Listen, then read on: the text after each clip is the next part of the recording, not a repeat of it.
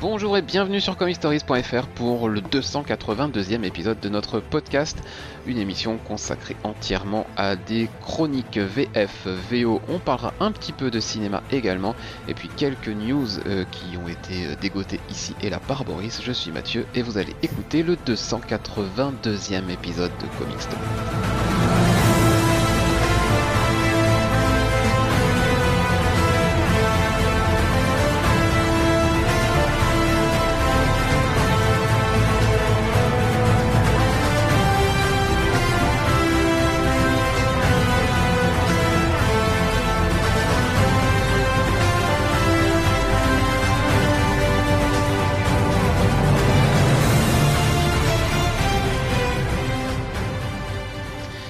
Et avec moi, c'est un demi-spoiler parce que l'avait entendu avant le générique, Boris. Bonjour à tous. Mais aussi Anthony. Bonjour.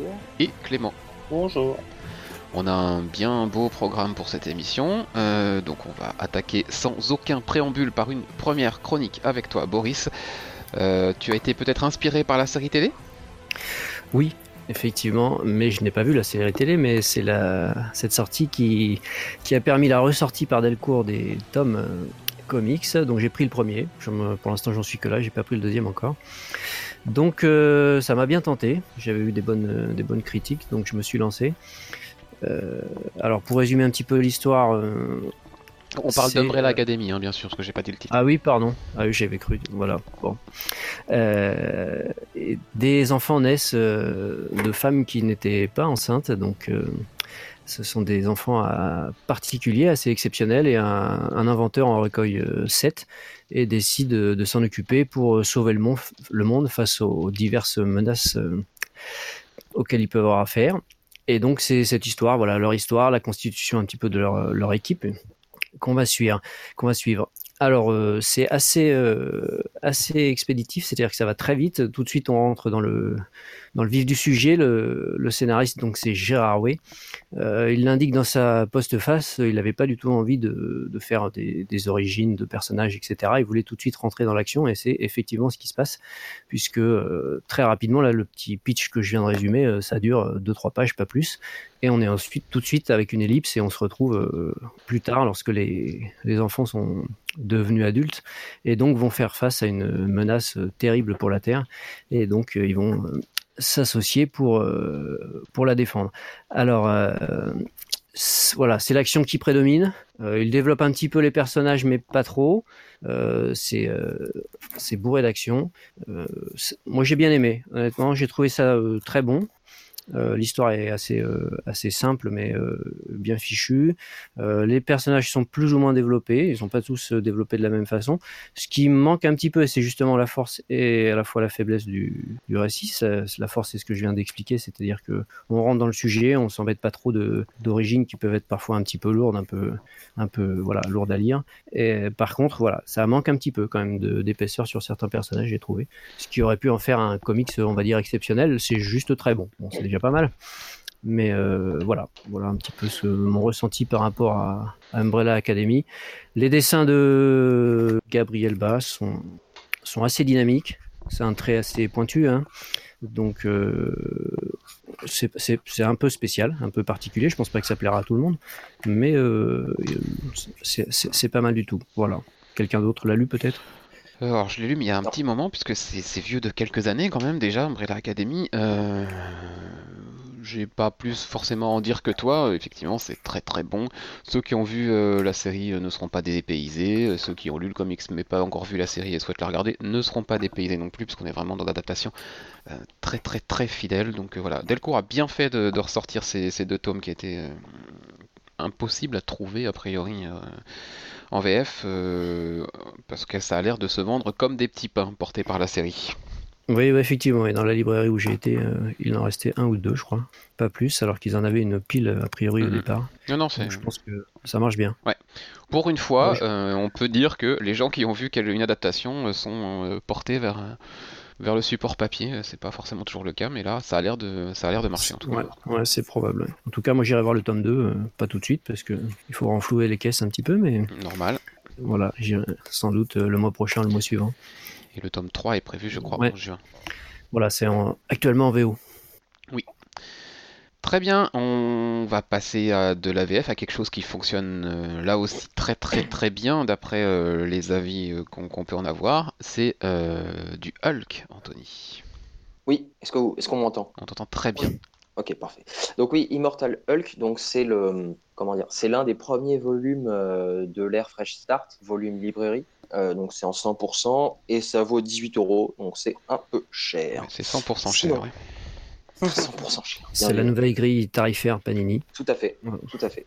Donc c'est écrit par Wing, donc qui est un peu un, second couteau chez Marvel, puisque puisqu'on l'avait retrouvé dans le, sur la très bonne série Ultimate euh, et Ultimate 2 qu'on n'a pas lu et sur quelques séries annexes Avengers qui étaient globalement moyennes. Donc là, il nous revient sur Immortal Hulk. Donc honnêtement, c'était un titre qui m'attirait pas trop, mais les critiques dithyrambiques à la fois de l'équipe et euh, globalement de la presse m'ont m'ont convaincu d'acheter. Et alors, j'ai peut-être sur ce premier tome un sentiment de surévaluation, parce que c'est peut-être ce que j'ai lu de meilleur sur Hulk. Maintenant, c'est bien. Enfin, c'est bon, c'est un bon comics. Euh, et effectivement, l'approche horrifique du, titre est complètement assumée. Et en fait, c'est peut-être plus Monster Unleashed qu'était Monster Unleashed, si l'on peut dire.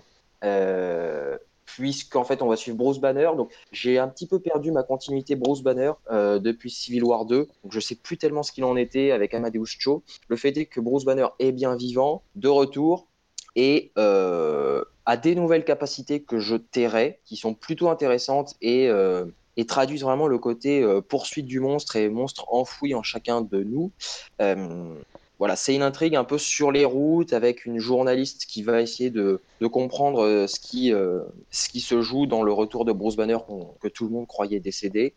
Il y a aussi euh, des pistes qui sont clairement laissées ouvertes pour la suite. On nous parle d'une fenêtre verte, d'un certain alors, entité, personnage, je ne sais pas tellement en dessous, je mets un billet sur Mephisto, mais je pourrais me tromper. Et ce qui, ce qui étonne surtout, euh, que ce soit sur un titre Marvel et sur un titre Hulk, c'est la violence euh, froide affichée. Puisque dès le premier épisode, donc il y a les cinq premiers épisodes, je précise, mais dès le premier épisode, il y a une, euh, enfin il y a un, un attentat de rue, si on peut dire, mm. puisque c'est un, type qui braque une station-service et qui va abattre froidement trois personnes. Euh, bon, on va rapidement comprendre que Hulk euh, va se mettre à sa poursuite, c'est pas pour le meilleur. Ensuite, on a un démembrement en bonne et due forme euh, qui survient. le combat contre un, un autre personnage lié au rayon gamma est tout aussi brut.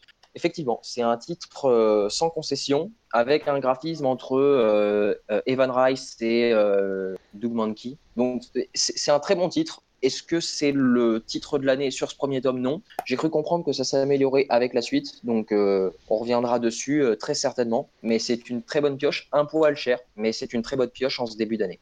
effectivement, pour du Marvel, c'est ultra graphique.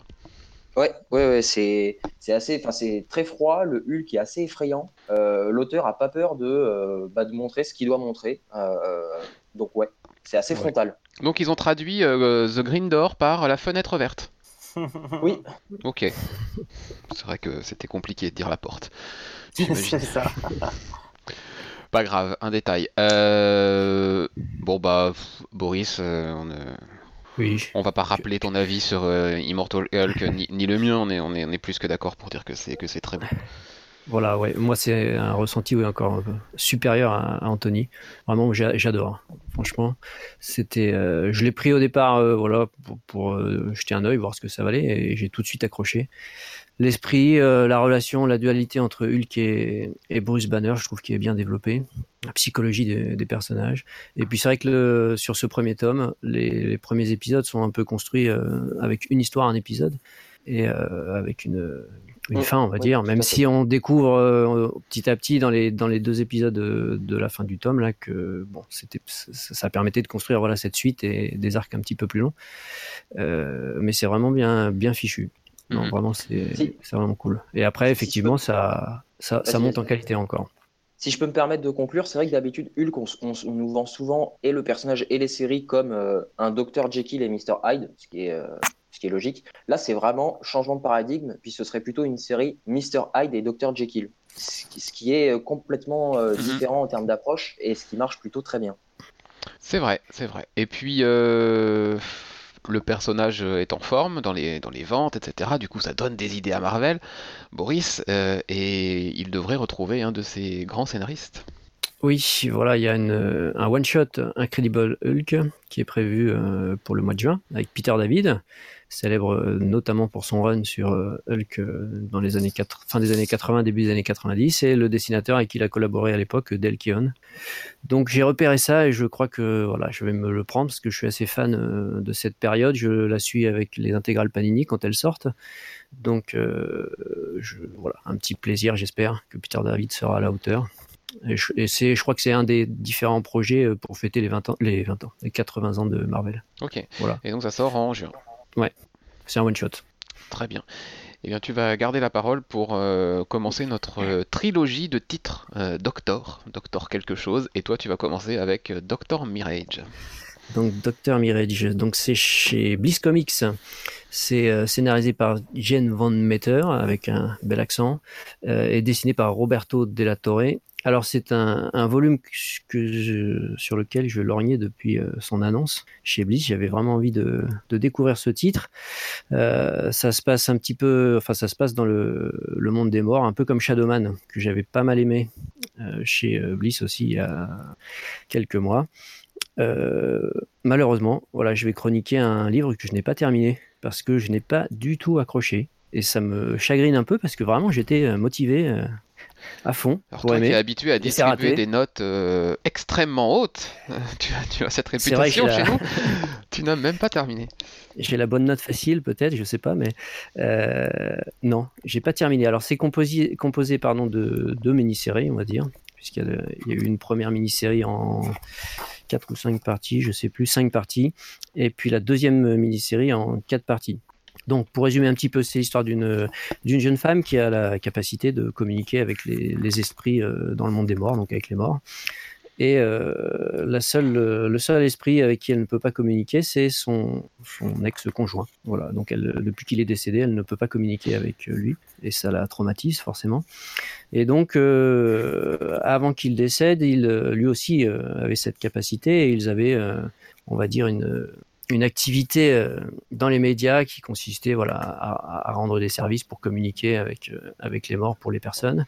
Et ils ont un agent euh, qui s'occupait de relations etc donc là son agent lui dégote une, une affaire avec un, un ancien barbouze on va dire des renseignements mêlé à des affaires un peu louches et qui euh, lui demande de retrouver euh, via des artefacts, euh, voilà, un esprit, quelque chose comme ça.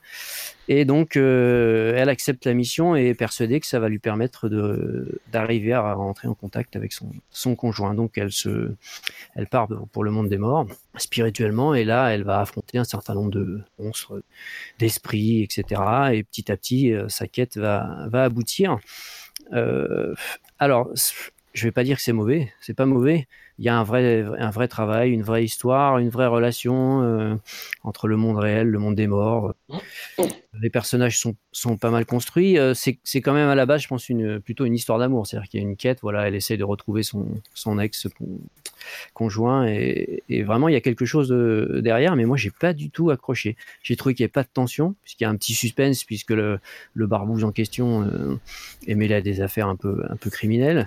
Et donc, euh, elle, partie dans le, dans le monde des morts, bon, son corps physique resté euh, dans le monde réel va, va être euh, attaqué, on va dire. Donc, il, voilà, il est censé y avoir une, tension, une inquiétude pour elle, et puis sa quête dans le monde des morts doit, doit amener quelque chose, et moi, j'ai pas du tout, du tout accroché. Donc j'ai fini la première mini-série, j'ai entamé la deuxième en me disant allez c'est une autre histoire, ça va, ça va peut-être le faire. Et au bout de deux épisodes j'ai arrêté, donc il manque deux épisodes, mais j'ai voilà j'ai pas du tout accroché. Euh, les dessins de Roberto de la Torre par contre sont plutôt bons, il a une vraie patte pour ce, type de récit. Hein. C'est assez un peu un peu crasseux avec euh, des, des couleurs euh, assez vives. C'est un, un, vrai bon travail très original. Ça voilà ça convient bien au type de récit. Moi, je sais pas. Je, suis pas sûr que. Enfin, je sais pas si vous l'avez lu. Moi, j'ai voilà. Peut-être que je retenterai ma chance euh, dans quelques mois, mais là, j'ai vraiment pas accroché. C'est dommage. Je suis un peu déçu. Le seul qui risque de l'avoir lu, c'est Anthony, mais je suis pas sûr. Non, j'ai pas lu. Ok. et eh bien, du coup, euh, tant pis pour ce Docteur Mirage. Euh, Clément, est-ce que l'autre Docteur, le deuxième de notre trilogie de, cette, de cette émission, a été plus convaincant? Toi, c'est pas Docteur Mirage, c'est Docteur Star.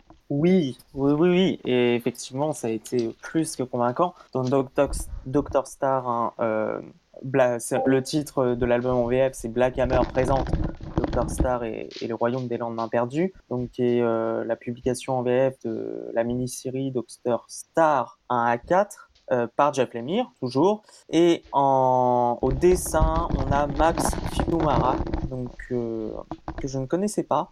Donc le speech vite fait, c'est, euh, euh, ça nous raconte l'histoire, enfin oui, l'histoire de James Robinson, qui était connu sous l'identité du Dr. Star, qui était l'un des, des, des compagnons de, de Black Hammer. Euh, sans, euh, sans spoiler, parce que ça mérite d'être vu, euh, ça mérite d'être lu, pardon, et surtout sans, sans en avoir euh, connaissance de, des grands événements. C'est vraiment, euh, c'est vraiment une super série. J'ai, adoré. Euh, j'ai trouvé l'histoire hyper touchante, puisque c'est, l'histoire d'un d'un super-héros qui est en gros retraité et qui essaye de renouer les liens avec euh, sa famille notamment son fils euh, qui s'est éloigné à cause de, de sa carrière et, et toute, euh, toute l'histoire tourne, tourne au- autour de là. Euh, c'est encore une fois blindé de, de clins d'œil. Bon, euh, Dr Star, ça s'inspire évidemment euh, de, Starman, c'est assumé et, c'est voulu. Et on a également d'autres références, notamment l'une des références les, plus simples à comprendre, ça va être Green Lantern. Green Lantern. Euh, mais ouais, si je devais retenir une chose de cette histoire, c'est vraiment ultra touchant. Euh, j'ai été assez euh, pillé par le dernier numéro et par les dernières pages que j'ai trouvé d'une immense poésie. Et franchement, ça, ça faisait longtemps que j'avais pas lu, euh, lu un comics où, qui, où voilà, j'ai trouvé que c'était poétique et, et que c'était, euh, enfin, qu'il y avait du fond derrière et voilà, c'est du très très lourd. C'est vrai que ce, dernier épisode, on s'attend pas à se le prendre dans la, dans la tronche Pas comme du ça. Pas du tout. Et c'est vrai que je me le suis pris euh, en pleine tronche. J'ai dit waouh, waouh quand même quoi. C'est c'est pour ça que je dis surtout faut fuir les spoilers, les spoilers parce que c'est vrai que cette euh, ces dernières pages elles sont juste euh, dingues, pas dans le sens épique, mais dans le sens éma- émotionnel. C'est-à-dire encore une fois, je me répète à chaque fois, mais pour le coup là c'est encore particulièrement vrai, c'est que l'écriture de l'émir parvient à faire retranscrire un tas d'émotions et surtout le dessin le dessin qui est hyper bien adapté au, au récit et, et c'est vraiment une super bonne découverte. Donc, euh, mais c'est vrai, ouais, si je dois retenir quelque chose de, de Dr Star, c'est qu'on se prend les, les dernières pages, euh, les dernières pages en, pleine gueule, hein, tout simplement. Donc, euh, c'est une très grande réussite et euh, j'ai préféré du coup pour le coup, puisqu'on est sur la mini-série, j'ai largement préféré Dr, Star à Sherlock Frankenstein Ouais, à Sherlock. J'ai trouvé ça. euh, Enfin, c'est- c'est différent, mais j'ai trouvé que c'était vraiment. euh, c'est. Enfin voilà, il y avait. Je trouve qu'il y avait plus de finesse d'écriture, même si Sherlock était peut-être plus lié à la série principale pour le coup. Euh, mais voilà, c'était excellent. C'est vrai que le, le lien avec de, entre Dr. Star et euh, la série principale est, est moins évident de premier abord, mais Ouais. euh, a posteriori, en lisant la suite de l'univers Black Hammer, on, on verra mieux ce lien. D'accord, donc, ok. euh, donc ça c'est bien, c'est que parfois certaines mini-séries répondent à des choses déjà passées et d'autres euh, installent sans qu'on le sache euh, des, cho- des choses pour la suite et de... enfin voilà, ça c'est assez intéressant. Euh, Boris, tu l'avais lu toi? Euh, non, il est dans ma pile, dans ta dans pile. mon immense pile de lecture, mais là, euh, bon là, là, Clément va peut-être le, le faire monter euh, de plusieurs étages. Je pense le lire assez rapidement. Et Anthony? Non. Euh, bon, moi je l'avais lu, hein, puisque voilà, je vous ai parlé de ce dernier numéro. Euh, effectivement, c'est- très très bon. C'est ouais, parmi pour moi les meilleures mini-séries euh, du, du Black Hammerverse, clairement. Et parmi ce que j'avais lu de mieux l'année dernière aussi, hein, donc en VO. Donc oui, je vous, le, je vous le recommande aussi très très très très chaudement ce, Dr. Star. Et puisqu'on est dans Black Hammer, une petite nouvelle, Boris, qui est ma foi sympathique et qu'on attendait. Ah, moi, je- j'étais pas au courant, j'ai découvert ça, je me suis dit, tiens, ça peut être sympa. Euh, le crossover Black Hammer Justice League, euh, annoncé pour, euh, pour le mois de juillet. Ouais. Donc, euh, Enfin, après tous ces clins d'œil à l'univers d'ici, Oui. ouais, voilà. Le, on va dire la réunion un petit peu de ces deux, ces Ouais. deux mondes. L'hommage est. J'ai une petite réserve, j'aurais préféré, ça m'aurait semblé peut-être plus logique que ça soit un crossover entre Black Hammer et la JSA. pour moi aussi, mais bon, voilà. Mais après, on va pas bouder notre plaisir. C'est, Non, c'est clair. Les clins d'œil, les clins d'œil à DC Comics sont tellement évidents que, que voilà. Et puis, puis c'est d'autres approches, hein. euh, c'est d'autres approches aussi. Donc ça va être, euh, ça va être assez marrant. Enfin, je suis très curieux. Du coup, ça va être édité, édité par qui? Euh, C'est conjoint? Dark Horse? Une édition conjointe? Édition conjointe Ouais, a priori, c'est supervisé par Jeff Lemire, donc on peut être euh, confiant quand même. Oui. Tu auras les deux logos de, de- des deux éditeurs sur le sur comme quand euh, Batman et Teenage Mutant, Mutant Ninja Turtles se rencontrent, on a le logo DC et IDW. Ah, je pas fait attention. Archie meet Batman 66, pareil, c'est Archie qui édite, euh, c'est dans le catalogue, ça, ça apparaît dans la catégorie Archie, mais il y a quand même le logo DC dessus, euh, voilà. Il y a même des pubs pour des titres DC à la fin d'ailleurs. Voilà, c'est un petit deal, et c'est- bien sympathique et logique, et, voilà. Ça aurait été décevant que ça ne finisse pas par arriver. C'est clair, c'est clair. Et toujours Jeff Lemire, décidément, il a une actu euh, en ce moment euh, assez brûlante. Il est très euh, productif, le monsieur, euh, puisqu'il va nous préparer un nouveau graphic novel pour la fin d'année, c'est ça? Voilà, Ouais. euh, ça s'appelle Frog Catcher pour septembre a priori. Donc c'est un graphique Noël, là, c'est pas une série. Donc euh, là aussi, euh, curieux de voir ce que ça va donner euh, sur ce nouveau projet par Jeff Lemire. Faudrait juste pas qu'il oublie d'écrire sa mini-série qu'il nous a annoncée chez Image pour le printemps. Laquelle? Il y avait plein de pubs dans, dans la fin des numéros de Descender. Il y avait une- je- j'ai oublié le titre, euh, mais il y avait, des- il y avait un, un teaser pour une série euh, de, Ouais. écrite et dessinée par lui, je crois me rappeler d'ailleurs. Euh, j'ai juste oublié le titre, de- donc je peux pas vous en dire Ah, plus. Mais c'était une page blanche avec un personnage noir, euh, D'accord, très parce très que moi là simpliste. j'ai là j'ai qu'une en- qu'une série en tête, tu vois, c'est à Sanders qui arrive. Oui, euh, évidemment, mais il en avait Ah, teasé oui. une autre pour le printemps 2019, si ma mémoire est bonne, et euh, il est aucune nouvelle. prolifique, c'est Pas vu, c'est ouais. impressionnant. Et il a beau être prolifique, global, c'est toujours de qualité. Et Je sais pas si ça c'est pas Lovebird ou quelque chose comme ça. Ah ouais, exact. Un truc comme ça, ouais. Je vais faire une petite recherche vite fait. Euh, Pas du tout. Ça ne me donne rien. Bon, ça sortira après, la... sans doute, euh, en VF, euh, peut-être un an plus tard.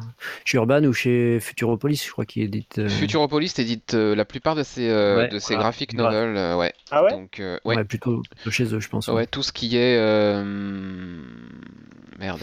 Sexe. Voilà, Essex County. Le Sex County, euh, Ah, je savais pas. euh, Roughneck, Win- euh, Wint- je sais plus comment ça. Winter, ouais, c'est ça Oui, voilà, Winter. Tout, tout ça, euh, c'était effectivement, c'était effectivement édité euh, chez euh, Futuropolis et dans des beaux bouquins en plus. Enfin voilà. Mm.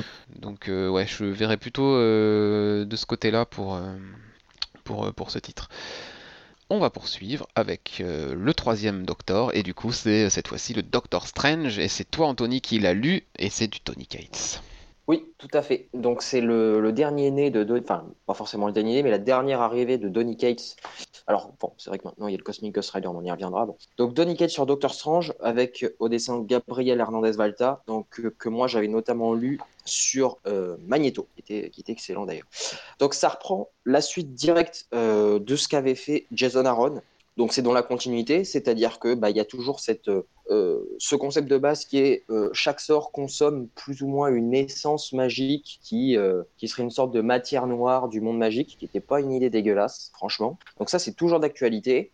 Et euh, bon, là, Donny Cates, forcément, va apporter sa pierre à l'édifice. Et c'est pas n'importe quelle pierre, puisqu'il part du principe que Doctor Strange est déchu et qu'en fait, il a perdu son titre de sorcier suprême face à Loki, euh, qui donc aurait remporté euh, une sorte de tournoi pour élire le plus méritant. Et je dis bien aurait, parce que bon, vous vous en doutez, il y a euh, un twist à tout ça euh, dans le, volume, qui est donc euh, le premier volume, il y aura deux volumes sur le Docteur Strange par Donny Cates, toujours cette, cette volonté de faire des runs courts mais intenses, si, je puis dire, donc c'est parfaitement le cas. Donc j'ai pas grand chose de plus à dire sur euh, le, scénario général, c'est vraiment ça, on va suivre Loki euh, qui a la cape. euh, qui a la cape et qui voilà vagabonde entre ses occupations, celles les officielles, les officieuses, le docteur Strange qui donc est revenu en tant que docteur pour le coup, même vétérinaire, qui va essayer de démêler tout ça. Pourquoi pas récupérer son titre puisqu'il se doute bien euh, qu'il y a quelque chose qui ne se trame, enfin, qui ne va pas, qui ne va pas droit. Euh, Donny Cates se permet même le retour d'un personnage overpuissant dont je vais taire le nom puisque ça fait partie des surprises du volume.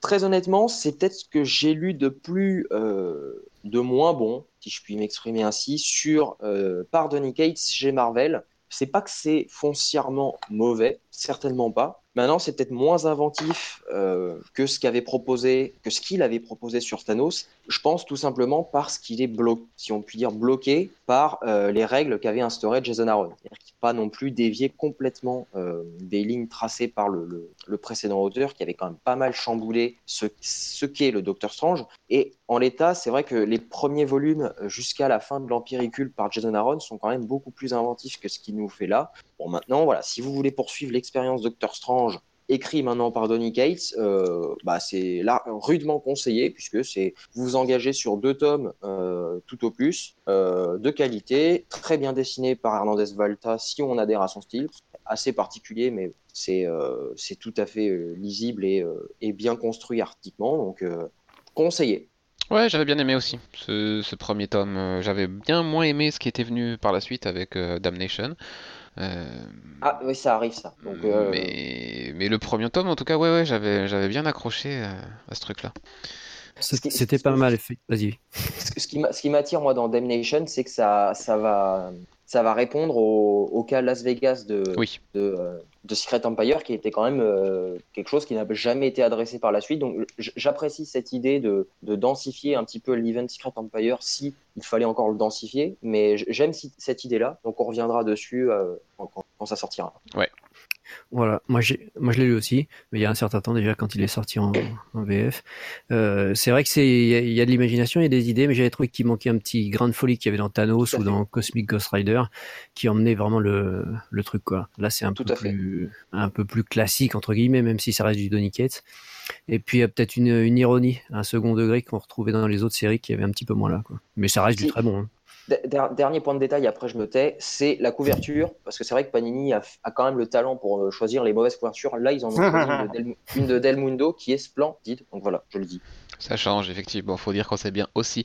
Euh, j'ai retrouvé, c'est Family Tree, la série que Jeff Lemire nous ah annonce depuis 2017 maintenant. Pour, euh, il, a, toujours annoncé hein, pour le.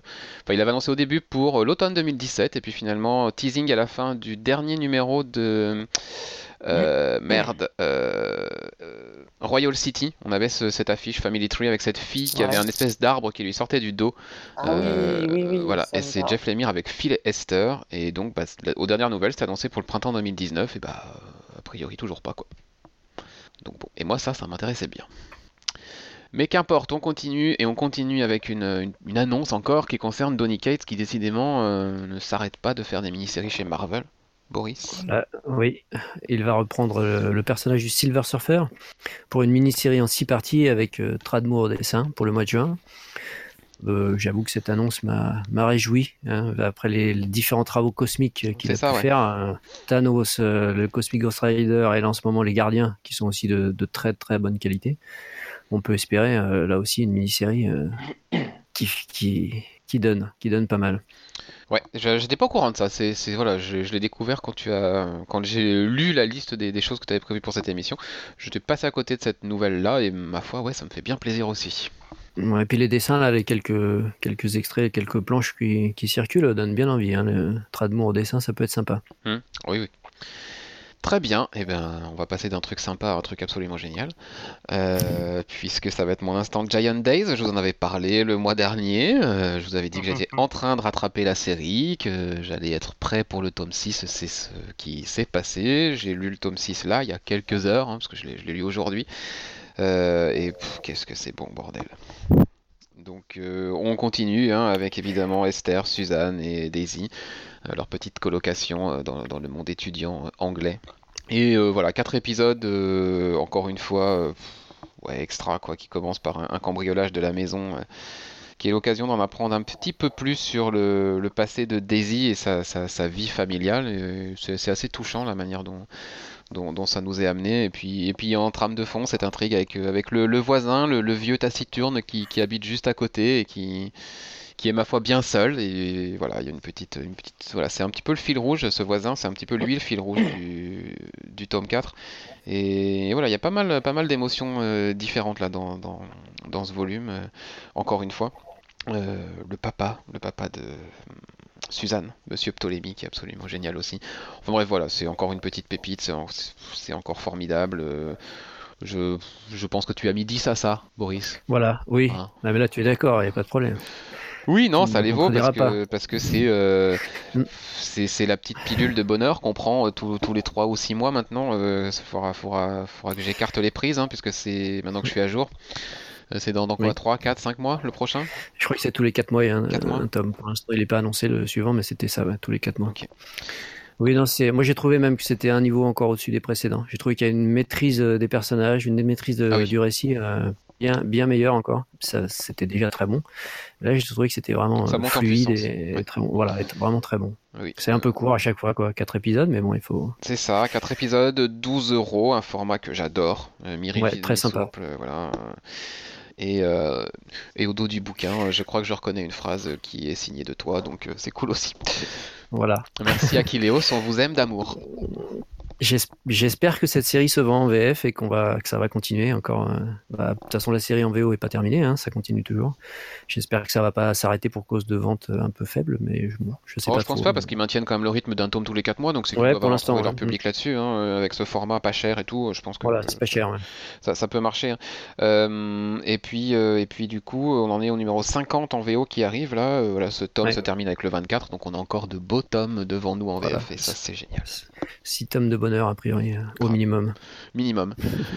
Donc rendez-vous dans 4 mois pour euh, entendre euh, nos, nos- nos- nos commentaires complètement extatiques sur le tome 7. Allez Boris, tu peux continuer avec... euh, Ah, on a terminé la VF. On a terminé la VF avec ce coup de cœur et du coup on va attaquer la VO avec une série dont tu dis beaucoup de bien, je crois, à chaque numéro dans les, dans les, dans les mix VO. Ah, c'est X23. Alors, c'est le numéro 10. Cette fois-ci, non, je vais pas mettre un 10, malheureusement. Euh, c'est toujours écrit. Suspense, ça va venir. Euh, c'est écrit par Mariko Tamaki au scénario et euh, son prénom, je ne sais plus. Son nom, si Diego Olortegui, c'est pas facile à prononcer. Euh, au dessin, alors c'est le, dernier euh, épisode du deuxième arc, donc euh, ça fait la, série X23 fait suite à, All New Wolverine, dont j'ai déjà parlé en VF, que je suis en VF d'ailleurs en librairie chez Panini, qui était une, excellente série de Tom Taylor. Et donc Mariko Tamaki a pris la suite avec cette série re- renommée X23, toujours autour du personnage de Laura et de son sa petite sœur clone, on va dire, Gabi, personnage hyper attachant, assez drôle. Euh, c'est ce duo qui, qui me fait aimer, c'est qui m'a fait aimer New Wolverine et qui m'a fait aimer le début de cette série X23. Le premier arc était plutôt bon et dessiné par Juan Cabal, qui est un excellent dessinateur qu'on voit sur euh, Friendly Neighborhood Spider-Man en ce moment en. Et euh, donc là, depuis le début du deuxième arc, on a changé de dessinateur qui, qui fait le job, mais c'est pas exceptionnel, hein, c'est pas du même niveau.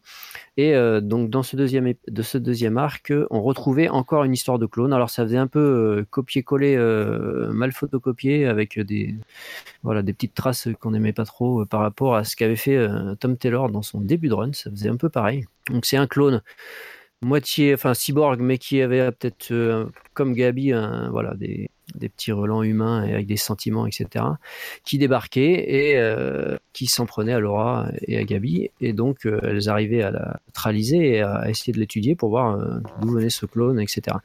Et bon, c'est voilà, ça partait de là et il y avait d'autres clones qui arrivaient. Et maintenant, la conclusion, on retrouve un personnage, un méchant, qui était dans le run de Tom Taylor. Donc, il y a une certaine continuité quand même de la part de Mariko Tamaki, ce qui est un, bon point.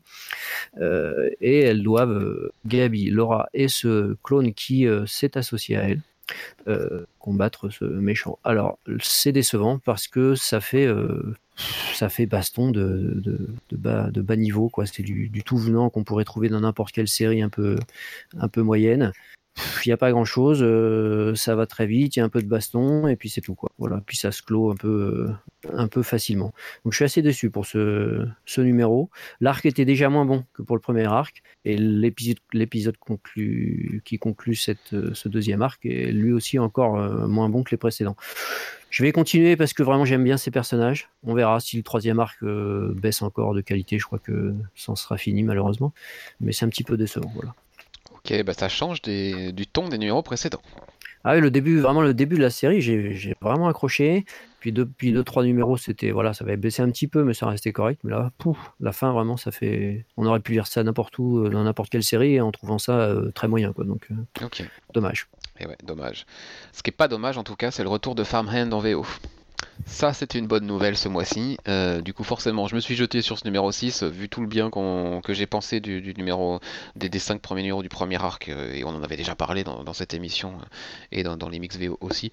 Euh, forcément, j'avais hâte de, retrouver la ferme Jenkins, et, euh, ben, ma foi, ce retour euh, est réussi, hein, il n'y a pas de problème. euh, tout va toujours bien euh, du côté de Farm End. Euh, le, chemin est, pavé, d'or devant la série, donc il n'y a pas de souci.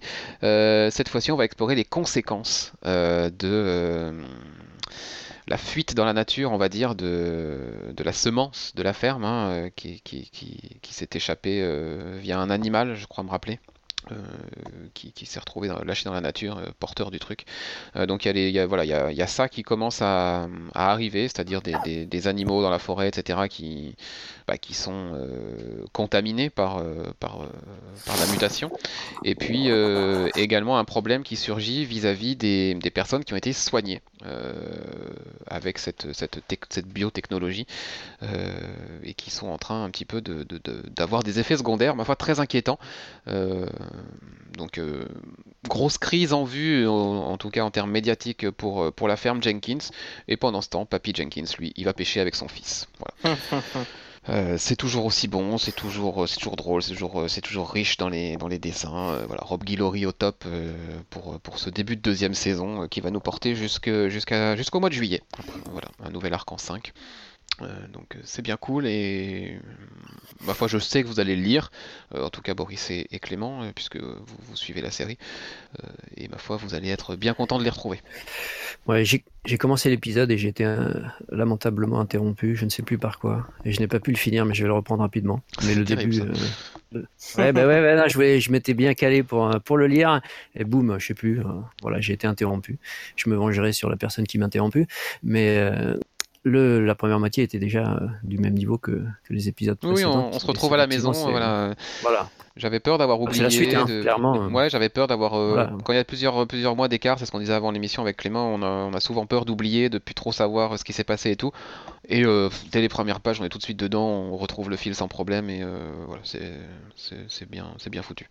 Ouais, non, puis c'est c'est- c'est pas une mauvaise idée de faire des voilà cinq épisodes l'arc et puis de faire une pause, ce qui permet, c'est ce qui explique de bah, d'être dans les délais, etc. pour pour son arc suivant, et ça évite les retards, ce qui est souvent très agaçant quand ça quand ça se produit. Non, Je ne penserai pas à un titre en particulier, non, pardon. pas du tout. C'est. C'est une forme de respect du lecteur que je trouve ma foi très très Voilà. honorable. Saga a fait ça. Enfin, il a un peu lancé ce. C'est un peu Saga qui avait lancé ce truc-là de s'arrêter au bout des arcs, de laisser quelques mois euh, à Fiona Staples pour faire les dessins, etc. Et depuis, il y a plusieurs plusieurs séries euh, indées euh, notamment qui, qui, qui suivent ce processus-là et je, je trouve ça vraiment respectable. Donc euh, Complètement. c'est cool. On va laisser Clément faire une petite sieste. Euh, attention, c'est ton, tour juste, c'est ton tour juste après. Euh, en attendant, Boris va nous parler d'un truc. Je savais même pas que tu lisais ça. Euh, American Carnage, c'est quoi? C'est du Mhm. DC ça? C'est du vertigo. Du Vertigo Ouf, Pardon, ça existe encore. Ben justement, j'allais commencer par ça. On- C'est vrai qu'on on lit souvent que Vertigo est au fond du trou, ne sort que des séries qui sont qui sont des, des, des bouses, on va dire, hein, des Bah, choses en tout cas, très intérêt. moyenne. Il y en a peut-être une, Voilà. celle-ci peut-être qui survit, euh, parce qu'apparemment, si t'en parles, c'est que c'est peut-être bien. C'est la seule que je suis, hein, je, je l'avoue. Euh, mais euh, franchement, c'est un vrai plaisir de lecture. C'est très très bon. Alors, c'est un thriller euh, qui se passe dans, aux États-Unis, dans le, le milieu des suprémacistes blancs. L'histoire, au départ, c'est une, une policière euh, dont un, un collègue a été euh, pendu. euh, par des, des malfrats quoi et voilà et donc euh, elle, a besoin d'enquêter dans ce milieu et elle fait appel à un ancien collègue qui, est, qui a démissionné, qui, a rangé des voitures, on va dire, et pour que lui s'infiltre et aille enquêter pour essayer de découvrir qui a, tué ce, ce flic. Et donc il accepte et, et donc il va se faire passer pour un comment dire un, un fanatique de, de, ce milieu-là, de ces personnes-là, et intègre donc le leader de ce mouvement. Voilà, le, contact, euh, etc. Et donc ça donne une histoire, euh, un polar, un thriller euh, ultra violent, très très réaliste, qui se, avec un récit vraiment bien construit. Alors ça révolutionne pas le, genre, hein, l'histoire, hein, on ne voit pas des, nouvelles choses, mais c'est vraiment bien écrit. C'est dessiné par, alors c'est scénarisé par Brian Hill et dessiné par Leandro Fernandez qu'on avait vu sur le, le Punisher il y a quelques années avec Cartenis. Et c'est vraiment hyper efficace hyper fluide. Les dessins euh, sont très réussis. Je trouve que ça convient très bien au, récit. Euh, à chaque fois que je, voilà, que je découvre un, que ça sort, que je découvre un nouveau numéro, c'est dans mes premières lectures. Vraiment. J'accroche vraiment beaucoup. Hein. Très bien. Je vous le eh ben, conseille. Honnêtement, si, vous, si vous, aimez un peu les, voilà, les thrillers, hein, thrillers polars un peu âpres, un peu, un peu crasseux, on va dire, euh, même si le scénario révolutionne pas la chose, franchement, super. Voilà, je sais pas si j'ai fait une bonne pub. Pourquoi pas sur un TP Écoute, voilà, moi je, Honnêtement, à prendre, ouais. Si Vertigo sort de bons trucs, autant, autant en profiter. Ok, très bien. Euh, on va passer à toute autre chose. Euh, mais ça reste un peu dans la maison d'ici quand même, même beaucoup dans la maison d'ici, euh, puisque Clément parlait de retard tout à l'heure et je pense qu'il visait à peine cette série. le numéro 9 a donc fini par sortir, c'est Doomsday Clock évidemment, et je te laisse en parler et je te dirai après moi, ce, que je, ce que je pense de tout ça.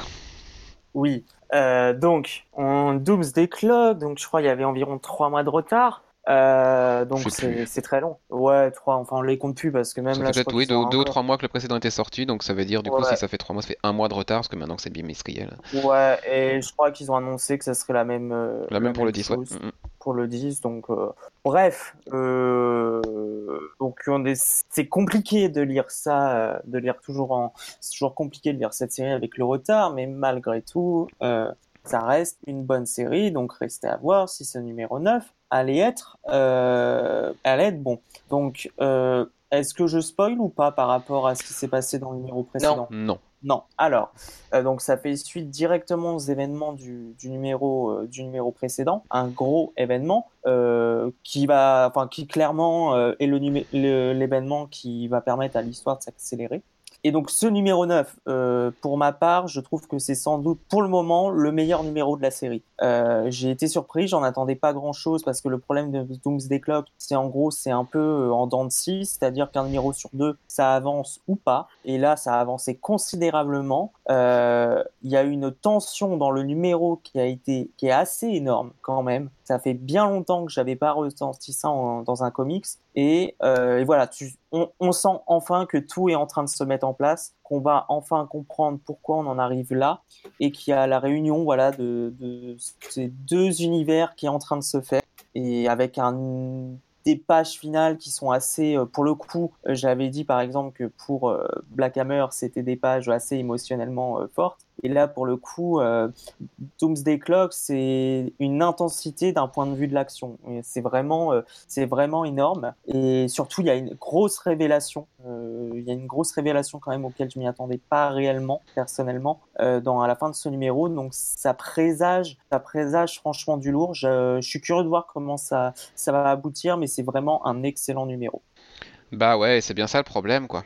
C'est que quel gâchis en fait, c'est que maintenant que avec tout ce retard, tous ces tous ces tous ces bordels éditoriaux, euh, les numéros qui sortent pas, etc. Je, voilà, je, regarde pas les chiffres de vente, j'ai pas regardé depuis des mois les chiffres de vente, mais euh, je pense que ça va décourager plus d'un. Il y en a pas mal qui ont abandonné, qui ont lâché le navire et, qui du coup bah, passent à côté de ce numéro-là et qui, le, liront heureusement hein, quand ça sortira en TP.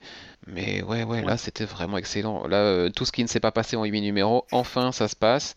euh, ce, cette, cette, rencontre entre les deux univers tant attendue, enfin elle a lieu. Euh, la révélation, alors il a fallu attendre aussi un paquet de temps, euh, mais ça y est, on l'a. Oui, oui, là c'était vraiment un super numéro. Il n'y a, rien, y a rien à dire de ce côté-là. Donc, euh, ah, clairement. C'est toujours le problème de, de la ligne éditoriale. Euh, enfin, de la ligne éditoriale ou de l'absence de. Enfin, je sais pas si c'est de ligne bah après, c'est un, problème de, un problème de dessin. De... Enfin, c'est C'est un problème de euh, dessin, ouais. C'est Gary Frank. Alors, Et Geoff Jones qui a pas l'air très, très rapide non plus à écrire. Je suis pas sûr qu'il donne les pages à temps aussi. Hein. C'est sûr, mais moi, la question que je me pose quand même, c'est que manifestement, au regard de, là de ce numéro 9, c'est quand même, il va avoir certainement des conséquences sur l'univers. Donc logiquement, j'imagine qu'il va avoir un après Doomsday Clock. En tout cas, c'était, il me semble. Mais en fait, Doomsday Clock est en avance sur l'univers d'ici. C'est-à-dire que normalement, il était prévu initialement dans le plan de base, quand ça devait sortir une fois par mois, sur un an complet, etc., qu'à la fin de Doomsday Clock, l'univers d'ici rattrapait euh, la situation qu'on voyait au début avec les manifestations, tout ça, machin. Voilà. Euh, donc en fait, ce qui se passe, c'est que, bah, vu avec tous les retards, c'est que l'univers global est en train de délayer, et on le voit bien hein, en ce moment que que on se mouille pas trop, que les, on, fait, on fait des espèces d'arcs un peu à la con euh, sur plein de séries. Pourquoi? Parce que c'était sans doute pas prévu d'attendre autant la fin de Doomsday Clock et ce moment où les wagons se, se, rattrapent en fait.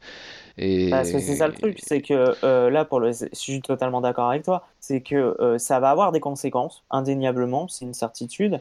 Et effectivement, là, tu sens qu'ils sont en train de ramer. Parce que tu as un. alors, si je dis pas de conneries, l'event avait commencé en juillet 2017, je crois, ou en mai. Mmh, ouais, je crois, ouais. Et il devait durer un an, et là deux ans, donc forcément deux ans à ramer. Euh, plus que deux ans, deux, ans euh, deux, ans et demi. Plus que deux ans et demi. Donc euh, ouais, c'est ça. Donc c'est vraiment chiant parce que je pense que tu lis vraiment d'une traite le truc en TPB. c'est vraiment un récit de très grande qualité. Bah, je sais qu'Erwan se les a tous achetés et attend la fin, la sortie du dernier pour, pour tout lire. Et je pense qu'il va du coup avoir une meilleure expérience de lecture que nous. Et... C'est ça, parce que c'est vrai que nous, l'expérience. Euh, et c'est con parce que la euh, ce numéro 9, c'est bien la preuve que ça peut être une super euh, expérience de lecture. Et voilà, mais le problème, bon, bah, il y a un mois de retard, donc j'imagine qu'il faut entendre. Allez, dans six mois, on va, on va peut-être savoir le dénouement et encore. donc, mais c'est vrai, c'est chiant parce qu'en attendant, ça traîne et que bah, les conséquences pour l'univers d'ici. bah, elles traînent aussi. bon, voilà. on attend quoi. Donc euh, bon, malgré tout, hâte que ça continue et tout ça, mais bon, fait chier quoi, fait chier. La même. Ouais, c'est ça, euh, exactement. Autre chose qui fait bien chier, euh, Boris? Alors oui, c'est une news que j'ai vue. Alors, a un peu de positif et puis aussi du négatif. C'est l'annonce de Superman Year One par Frank Miller et John Romita Jr. pour le mois de juin. Alors, je sais pas trop si ça m'intéresse ou pas. Je me dis que bon. Euh, à ce prix-là, moi, ça m'intéresse pas. Alors voilà, c'est ça. C'était le côté négatif. Je me dis pourquoi pas. Ça peut être une histoire intéressante. Hein. Ils ont déjà fait tous les deux des, choses pas mal. Simplement, euh, ce sera dans la même gamme que euh, l'histoire avec euh, comment ça s'appelle Pas Batman Dams, c'est du Black voilà, Label. De Batman Dams, voilà le Black Label. Donc c'est au même tarif, c'est-à-dire 7,99€ euh, l'épisode, en trois épisodes compilés ensuite. donc à ce prix-là, bah, ce sera non, surtout avec l'expérience de Batman Dams qu'on nous a survendu et qui le premier épisode était très moyen et puis le deuxième était nul et puis le troisième je l'ai pas pris. Donc voilà, donc ça fait deux épisodes achetés pour rien, gros. Donc, non, à ce prix-là, c'est de l'arnaque. Et puis, euh, j'attendrai le, volume compilé. Si les critiques sont bonnes, ben, j'irai peut-être voir, mais là, non, là, c'est abusé quand même. Même si le format est beau, mais bon, voilà. 8 euros, ça. Bah, le, format, le, format est beau quand c'est euh, Bermero au dessin. Quand c'est Romita Junior, je suis pas sûr. Hein. C'est vrai, c'est possible. C'est ça, ouais. bon, bref. Voilà, bon. Et puisque évidemment on parle de, Frank Miller, la, transition est toute trouvée pour parler de Daredevil. Euh, et sa, nouvelle relance. Euh, au revoir Charles Soule, bonjour Chips Darsky, enchanté et content de relire Daredevil à nouveau sympathique. Donc euh, ça fait bien plaisir. Chips Darsky qui nous donne, alors qui fait un boulot assez risqué, hein, puisqu'il doit tenir compte de ce qui s'est passé dans le run d'avant, et c'est pas simple de, résister à l'envie de tout effacer. Et pourtant, il, le, garde en compte, il intègre ce qui s'est passé, et il part vraiment du, postulat euh, voilà, de, ce que, Charles Soule avait laissé. Euh, et il va euh, balancer le Daredevil dans une histoire de, conspiration contre lui, on va dire, voilà. Euh, quelqu'un est mort et tout, porte euh, à croire que c'est lui qui, a commis ce meurtre-là en pleine rue. Euh, maintenant, lui, son but, c'est de trouver qui est-ce qui l'a mis dans cette affaire-là, tout en échappant à la police, qui est forcément assez trousse. Zdarsky n'oublie pas Matt Murdock et lui donne aussi une intrigue. Il y a le passage, y a le passage à l'église, il y a toute la, mythologie autour de la religion et de, Matt Murdock qui est bien présente. Foggy Nelson a aussi son histoire. Euh, voilà, il y a un nouveau personnage secondaire qui est introduit dans la police de New York. Enfin voilà, Starsky fait un. jusque-là un très beau boulot de, de transition, euh, c'est-à-dire nous faire euh, digérer ce qui s'est passé avant et tourner doucement la page, tout en posant les bases de son run à lui. Euh, qui ma foi sont plutôt solides. Donc euh, moi sur ces deux premiers numéros, en tout cas, je suis, je suis bien content, je suis bien emballé. Euh, et puis les dessins, Marco Cecchetto dessin, bon bah voilà quoi, c'est beau, ça y a pas de souci, y a pas, a pas à chier là-dessus, c'est, très très très joli. Donc j'ai hâte de voir le numéro 3 qui, qui arrive là, je crois. hein.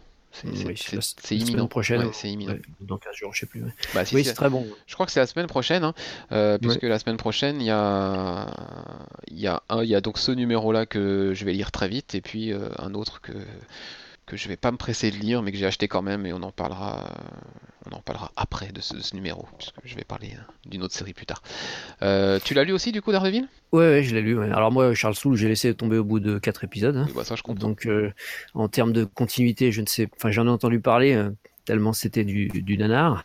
Donc, euh, mais bon, j'ai pas suivi. Donc, euh, mais on arrive quand même à reprendre la série de, de sans, sans souci à, à comprendre ce qui se passe. Et c'est vrai qu'il installe euh, une vraie ambiance euh, noire. Il maîtrise bien le, le personnage. Je trouve qu'au niveau caractérisation, il, on voit qu'il a, qu'il a bossé son sujet, on va dire. Et il introduit ce, ce personnage-là, l'inspecteur North. Alors, c'est un personnage nouveau, ça, a priori. Oui, oui, oui. il n'est pas, dans- il est pas dans la série télé ou je ne sais quoi, parce que moi je. Pas, pas que je sache. Enfin, non, je l'ai pas vu dans la série télé, Voilà. c'est sûr. Donc c'est c'est un personnage qui a l'air d'avoir du potentiel quand même, qui est pas tout blanc tout blanc et euh, c'est sûr. euh, mauvais, mauvais, jeu, mauvais jeu de mots, mais oui, il est pas tout blanc. J'y ai pensé en le disant, je me suis dit, personne va relever quand Ah même. si si, moi si, c'est- je suis obligé. Bah, tu, sais, tu, tu, tu, tu sais, tu marches dans, tu marches dans la crotte, moi je te mets la tête dedans. C'est gentil. Bon. Je suis toujours là pour Et, aider. euh, et euh, j'ai trouvé qu'il y avait des, vraiment des séquences fortes. Quoi. Toutes les séquences à l'église étaient bien, bien écrites. C'était voilà, avec euh, ce côté euh, religieux, comme tu l'as dit. Euh, non, c'est vraiment bien foutu. ouais. Moi, je, là aussi, c'est c'est une, une très bonne, un très bon redémarrage, on va dire. Mm, Et mm. puis c'est quand même beau, hein. il n'y a pas à dire. Ouais, c'est très très beau. Donc bah tu es aussi emballé que moi, donc c'est cool. Euh, Ouais, ouais. euh, série à suivre, clairement, et à guetter du coup quand ça arrivera en, en VF. euh, je sais que notamment Anthony euh, va forcément jeter un œil dessus. Bah, après, Oui, euh, ouais. Je suis tellement passionné par ce que fait Soul que ça ne pourra être que moins bien. bah oui, mais je comprends, je comprends. Tu devras Ah, digérer ta déception. C'est ça.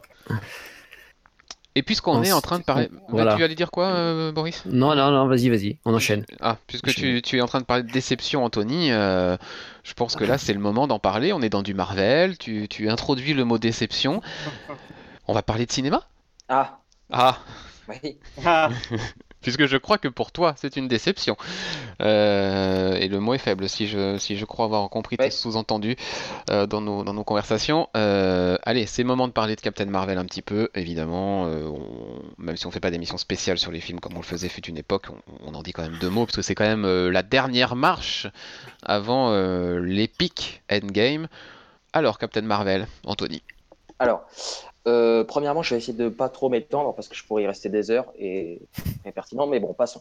Ok, donc Captain Marvel, donc euh, je ne mets plus le nom des réalisateurs de toute manière, euh, c'est pas terrible la réalisation, euh, étant dit. Donc on y suit Brie Larson, donc qui incarne Captain Marvel, qui est donc un film d'origine story qui se passe chronologiquement dans les années 90 En 1995.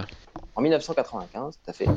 Euh, le, film ne s'arrête jamais pour nous le rappeler de toute manière. Euh, et euh, dans notre monde à nous, si je puis dire, le film est, écrasé en fait entre Avengers 3.1 et Avengers 3.2. Euh, et ce sera mon premier, ma première critique qui est, j'ai plus envie de voir ce genre de film entre entre deux, deux events, puisque en fait, je trouve que le film n'a aucune envergure, quelle que ce soit que ce soit en termes de mise en scène de l'action, puisqu'on nous a vendu ce personnage comme étant le héros le plus puissant de ce, cet univers Marvel à l'écran. Alors ça n'apparaît pas du tout, parce qu'un personnage fluorescent en Super Saiyan 2 qui fume des vaisseaux, euh, bon, ça m'impressionne pas plus que ça.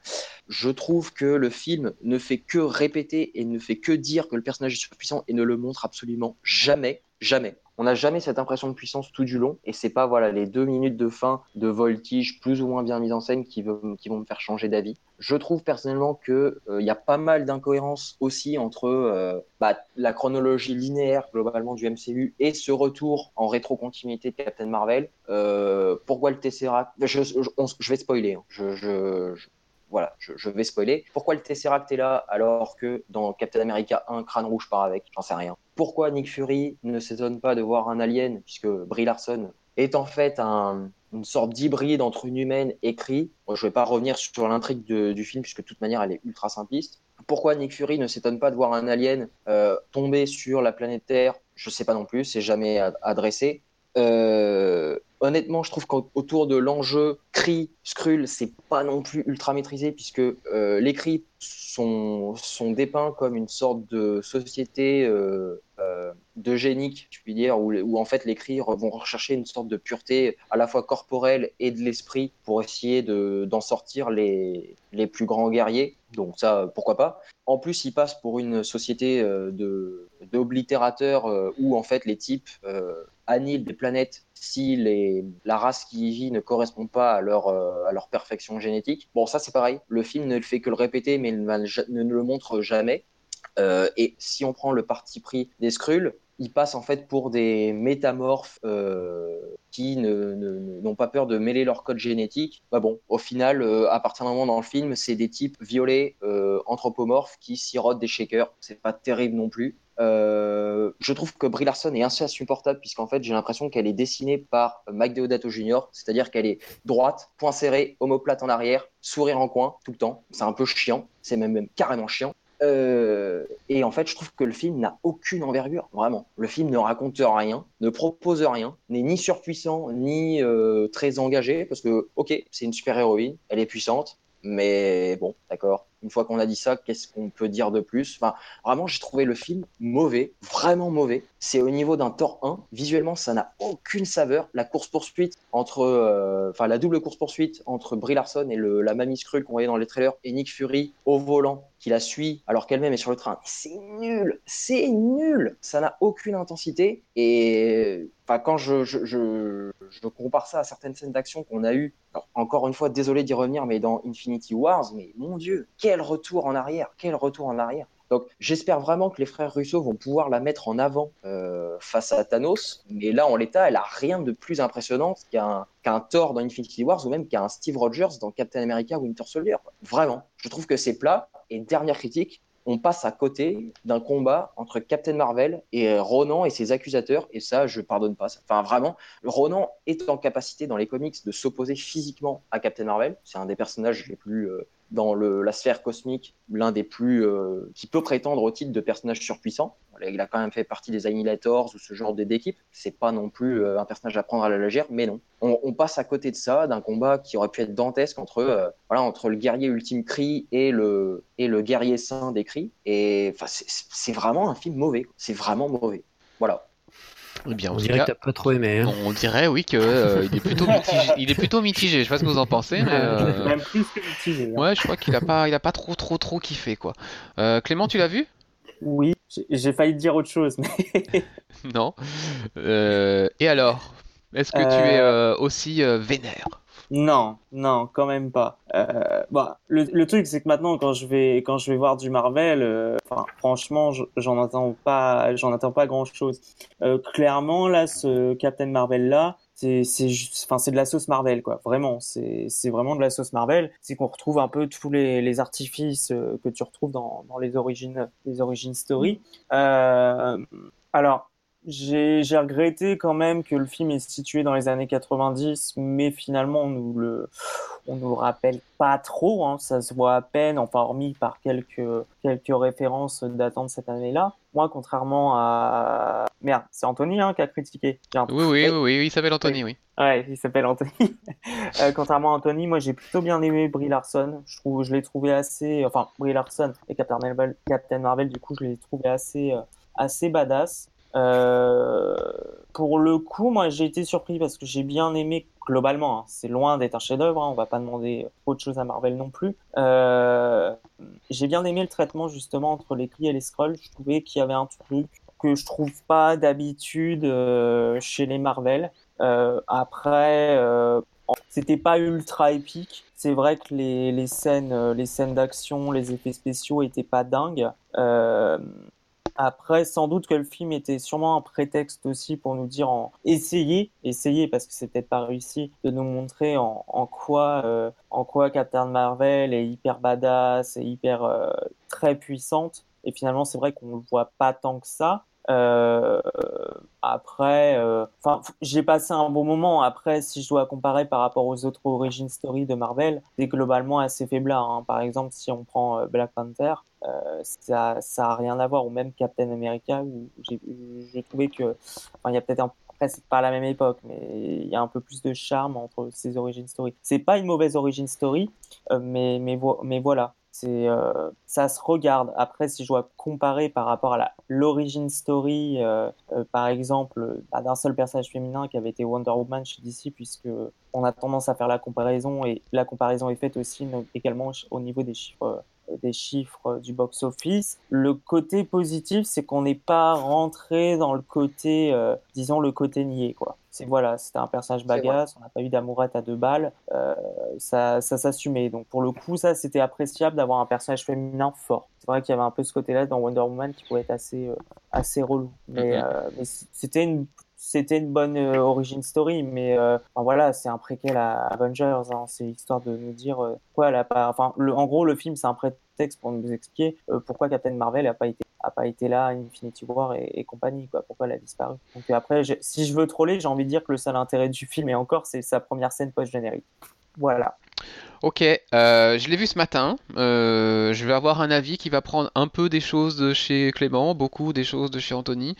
Euh, globalement, on va pas se mentir, c'est pas bon, hein, mais comme euh, finalement beaucoup des, des, des Marvel Studios récents, hein, voilà, on est, ni au-dessus ni en dessous euh, de choses comme Gardien de la Galaxie 2, des trucs comme ça, hein, faut pas, faut, pas se mentir.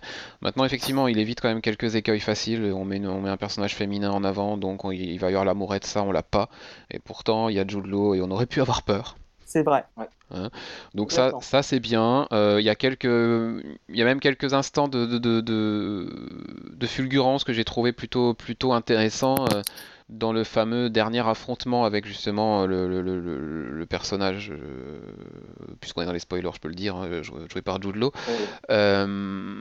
on se dit oh non bordel, il va la provoquer, il va falloir qu'il se batte à main nue, etc. Et voilà, ce, ce, cette espèce de voilà, elle te le balance, elle te le balance et elle lui dit j'ai rien à te prouver. Et ça. J'ai plutôt, apprécié. J'ai plutôt apprécié ce, ce juste passage-là par rapport au message vis-à-vis du personnage. Euh, voilà, c'est c'est plus, plus intéressant que ce qu'on a pu voir du, du, côté de Wonder Woman sur, sur, à, bah, à plein d'égards. Donc ça, ça c'est cool. Euh, après j'aime bien qu'ils aient quand même fait l'effort de euh, boucler la boucle entre guillemets, de nous expliquer comment le Shield avait récupéré ce Tesseract, de nous, ouais, de, de, de, nous expliquer deux trois trucs comme ça euh, qui, nous manquaient. Alors oui c'est bancal hein, forcément euh, par rapport à d'autres éléments, d'autres films. Anthony l'a bien dit, euh, c'est très très bancal. Mais ils ont eu le mérite d'essayer et au moins on sait. On sait comment le Tesseract a été récupéré. On, a quand même une explication potentielle de comment ce Captain Marvel, cette Captain Marvel va pouvoir rivaliser avec Thanos tout simplement à cause de l'origine de ses pouvoirs qui viennent juste d'une des gemmes d'infinité. Oui. Donc ça peut être la clé justement euh, de, la, de la future potentielle défaite de Thanos si Thanos perd. On ne sait pas encore ce qui va se passer dans les games, hein. mais, euh, mais, mais, voilà, tirer son pouvoir d'une des, des, des, gemmes qui fait partie du coup du gant. Maintenant, euh, bon, ça peut expliquer peut-être que euh, elle, elle puisse rivaliser et pas les autres. Alors effectivement, ce sentiment de puissance, on, on nous l'annonce, on nous l'annonce, on nous l'annonce, on, nous le, rabâche, mais on le voit pas trop à part les deux, minutes d'affrontement dans l'espace euh, où, là on sent quand même qu'elle est au-dessus des autres. Mais c'est juste suggéré et je pense que les frères Russo euh, le, feront mieux. Les réalisateurs, c'est Anna Boden et Ryan Fleck, pour, pour les citer quand même. voilà, ici ils sont mis à deux pour faire ça. Euh, bon, voilà. Globalement, euh, c'est pas bon. Euh, c'est pas non plus honteux comme peut l'être un Ant-Man 2 et, ou des trucs comme ça. voilà, c'est pas bon. Mais ça a quand même le mérite de quelques trucs. voilà, une scène post-générique effectivement intéressante, attendue mais intéressante. Voilà et un moment qui m'a, je l'avoue, je le confesse, fait verser une larme, c'est la fanfare. La fanfare du début, il faut qu'on en parle. Euh, parce ah oui, que, parce bah que oui, moi, elle m'a retourné. Je ne, je m'y attendais pas. Je m'y attendais non, pas. et, euh, et ça, ça m'a retourné quand je l'ai vu. Je fais oh bordel. Et je vois, je, je vois donc le visage de Stanley et puis Et en fait, je comprends qu'en fait toute la fanfare va être consacrée à lui et à ses 22 caméos, enfin 21 pour le moment, euh, qu'on va revoir comme ça dans cette fanfare avec ce logo hyper sobre en noir, etc. Et ce voilà, juste ce, ce thank you Stan après. Voilà, j'ai eu la petite larme qui est montée forcément et euh, c'était un très très très beau moment, euh, très classe. Euh, pour le reste, il n'y a rien de plus à en dire que ça. Voilà, box On, office. on en, on en parle de, de l'explication qui est donnée pour l'œil de Fury ou pas? Euh, c'est du MCU. Enfin, voilà, c'est du MCU. Euh, tu sais, euh, à partir du moment où un film est capable de faire la mythique blague dans ton cul, maintenant on peut. Oui, parce qu'ils l'ont fait. hein. Ah oui, c'est vrai. Tu vas le mettre où? Dans ton cul. Voilà. Bon, bah écoute. À partir du moment où un film fait ça, bah on n'est pas étonné qu'on ait cette explication. C'est vrai. Voilà, faut pas, faut pas chercher, faut pas chercher très loin non plus, ni très haut. Voilà, c'est tombé il y a quelques heures, une, 8 910 millions au box-office pour le moment, international, mondial. Voilà. Euh, et c'est peut- peut-être ça plutôt le vrai problème, en fait. C'est pas forcément le film le problème. Le problème, c'est qu'un truc comme ça fasse euh, 910 millions, qu'une merde comme Venom Non. fasse, qu'une merde comme Venom fasse Mais 900, c'est ça. 855 millions. Euh, Gardien de la Galaxie 2, 864 quasiment. Voilà, c'est ça le vrai problème, au final. Non, mais c'est exactement ça. Comment voulez-vous, le- comment voulez-vous que les studios nous essayent de nous faire des choses intéressantes, cohérentes, intelligentes, fines, comme on a pu avoir avec euh, Captain America euh, Winter Soldier, à partir du moment où, même en pondant une bouse, tu tapes le milliard maintenant Bah, parce qu'on y va comme des cons. à quoi ça sert de se creuser? Oui, parce qu'on y va comme des cons.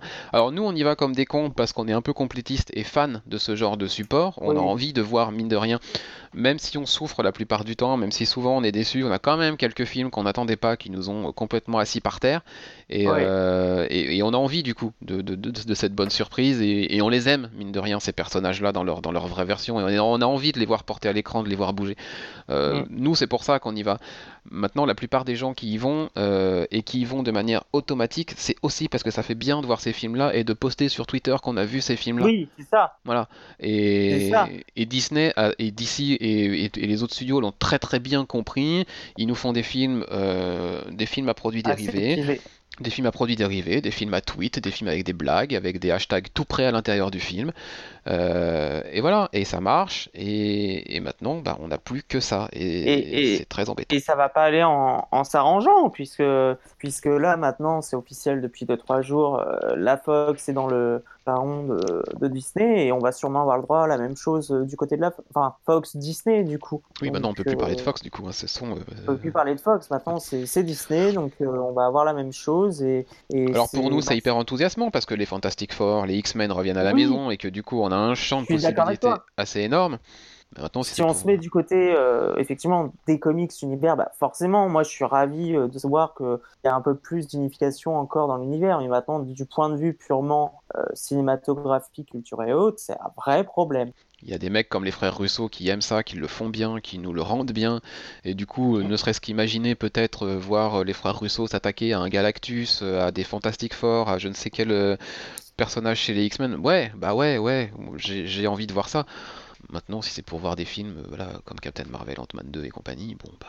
voilà. Encore que Captain Marvel Ouais. est quand même un peu au-dessus de tout ça. hein. Non, c'est Il quand est- même au-dessus. Il se situe dans la moyenne, voilà, dans l'espèce de mélasse globale de, de la plupart des films là qui sont voilà, dans une espèce de, de noyau dur euh, du MCU. Euh, ni bon, ni mauvais, ni honteux, euh, surtout ni bon. Ouais. Ouais. Euh, bref, en tout cas, voilà. Tant qu'on sera dans cette espèce de, de, de, de, de, twitto hype dégueulasse, euh, ça va être difficile de sortir de tout ça, malheureusement. Euh, maintenant, voilà, on a vu euh, 21 films. Maintenant, on a le 22e qui arrive, dans même pas un mois maintenant, Avengers Endgame. Et lui, a priori, on- on a de grosses attentes dessus. Hein. On va pas. Mm. Voilà. Donc euh, j'ai j'ai tout de même hyper hâte de voir ça, de voir cette espèce de conclusion de, de, de 10 ans, de 22 films. Enfin voilà, c'est un truc assez incroyable. euh, Voilà, on- La conclusion de la saga de l'infini. voilà, parce que maintenant elle a ce nom-là. C'est malgré ce qu'on peut passer, penser peut-être aller sur les sur les 22 films, on va peut-être en sauver 4, 5 et, et le- on va en mettre une quinzaine dans le dans un espèce de noyau dur et puis deux ou trois qui sont absolument infâmes. Mais ils ont quand même le mérite d'avoir construit une saga assez immense, voilà qu'on Oui, non, mais c'est ça. c'est- on n'avait jamais vu jusque-là et pour ça. on n'avait jamais vu et qu'il y a une cohérence, euh, une cohérence d'ensemble et réussir à, te- à tenir ce rythme-là sur, euh, sur 10 années, c'est quand même, c'est quand même dingue, quoi. Puis 22 films, 22 films, c'est pas rien. Pour ça, c'est pas mal, effectivement. Allez, on va reprendre le cours normal de notre émission, reparler de comics. Oui. Je peux revenir après cet intermède qui ne m'a absolument pas concerné. Parce que toi, euh, film, série télé, euh, non quoi. Ah non, non, non, Non, j'ai arrêté. euh, Enfin, les séries, non, bon, j'en ai déjà parlé l'autre fois, mais non, non, les, les films, non, j'ai arrêté. C'est, peut-être toi le plus sage. hein. je crois. À vous écouter, je crois, hein, honnêtement. Et, euh, Je- et c'est c'est très marrant parce que du coup, tu as eu un long passage où tu as été muet. Et euh, Voilà. finalement, tu vas nous parler d'un truc muet. Voilà, et qui est pas forcément meilleur que ce que vous venez de d'écrire. Alors, il s'agit du Batman 67, Oui. scénarisé, ah ah ah, si l'on peut dire, par Tom King, dessiné par Lee Weeks et Georges Fornes, qu'on a vu sur le numéro 66, qui était un bon épisode. Euh, Oui, mais- euh, Fornes avait fait de, il avait fait de super dessins d'ailleurs sur cet épisode 66. Moi, j'avais adoré le style graphique. Ouais, aut- voilà, ouais, autour de, de Catwoman, qui était pas mal du tout. Ouais. Dans l'arc, Nightmare, qui est censé nous présenter les différents cauchemars de, de Batman qui pourraient hanter Batman. Donc, ce numéro 67 était teasé par Tom King comme étant la suite de son one-shot euh, sur Elmer Fudd, qu'on avait, Ouais. on en avait parlé la dernière fois. Donc là aussi, euh, c'est une, une blague assez scandaleuse parce que Quel, ouais. enfin, c'est nous prendre pour des, des jambons quand même, hein, puisque Ah. Bah, deux le lien hein. avec euh, voilà le lien le lien avec euh, cet épisode ouais, est contenu sur deux pages et, et s'il n'y aurait même pas eu ces deux pages ça n'aurait rien changé Bah, à limite, il aurait demandé à Lee Weeks de le dessiner au fond d'une case. Il aurait pu autant dire que c'était une suite au one shot. Quoi. voilà c'est exactement ça donc cet épisode est une blague. C'est une blague à la fin parce qu'il y a une blague à la fin effectivement. Mais sinon euh, c'est enfin moi j'ai eu l'impression d'être un peu pris pour un âne.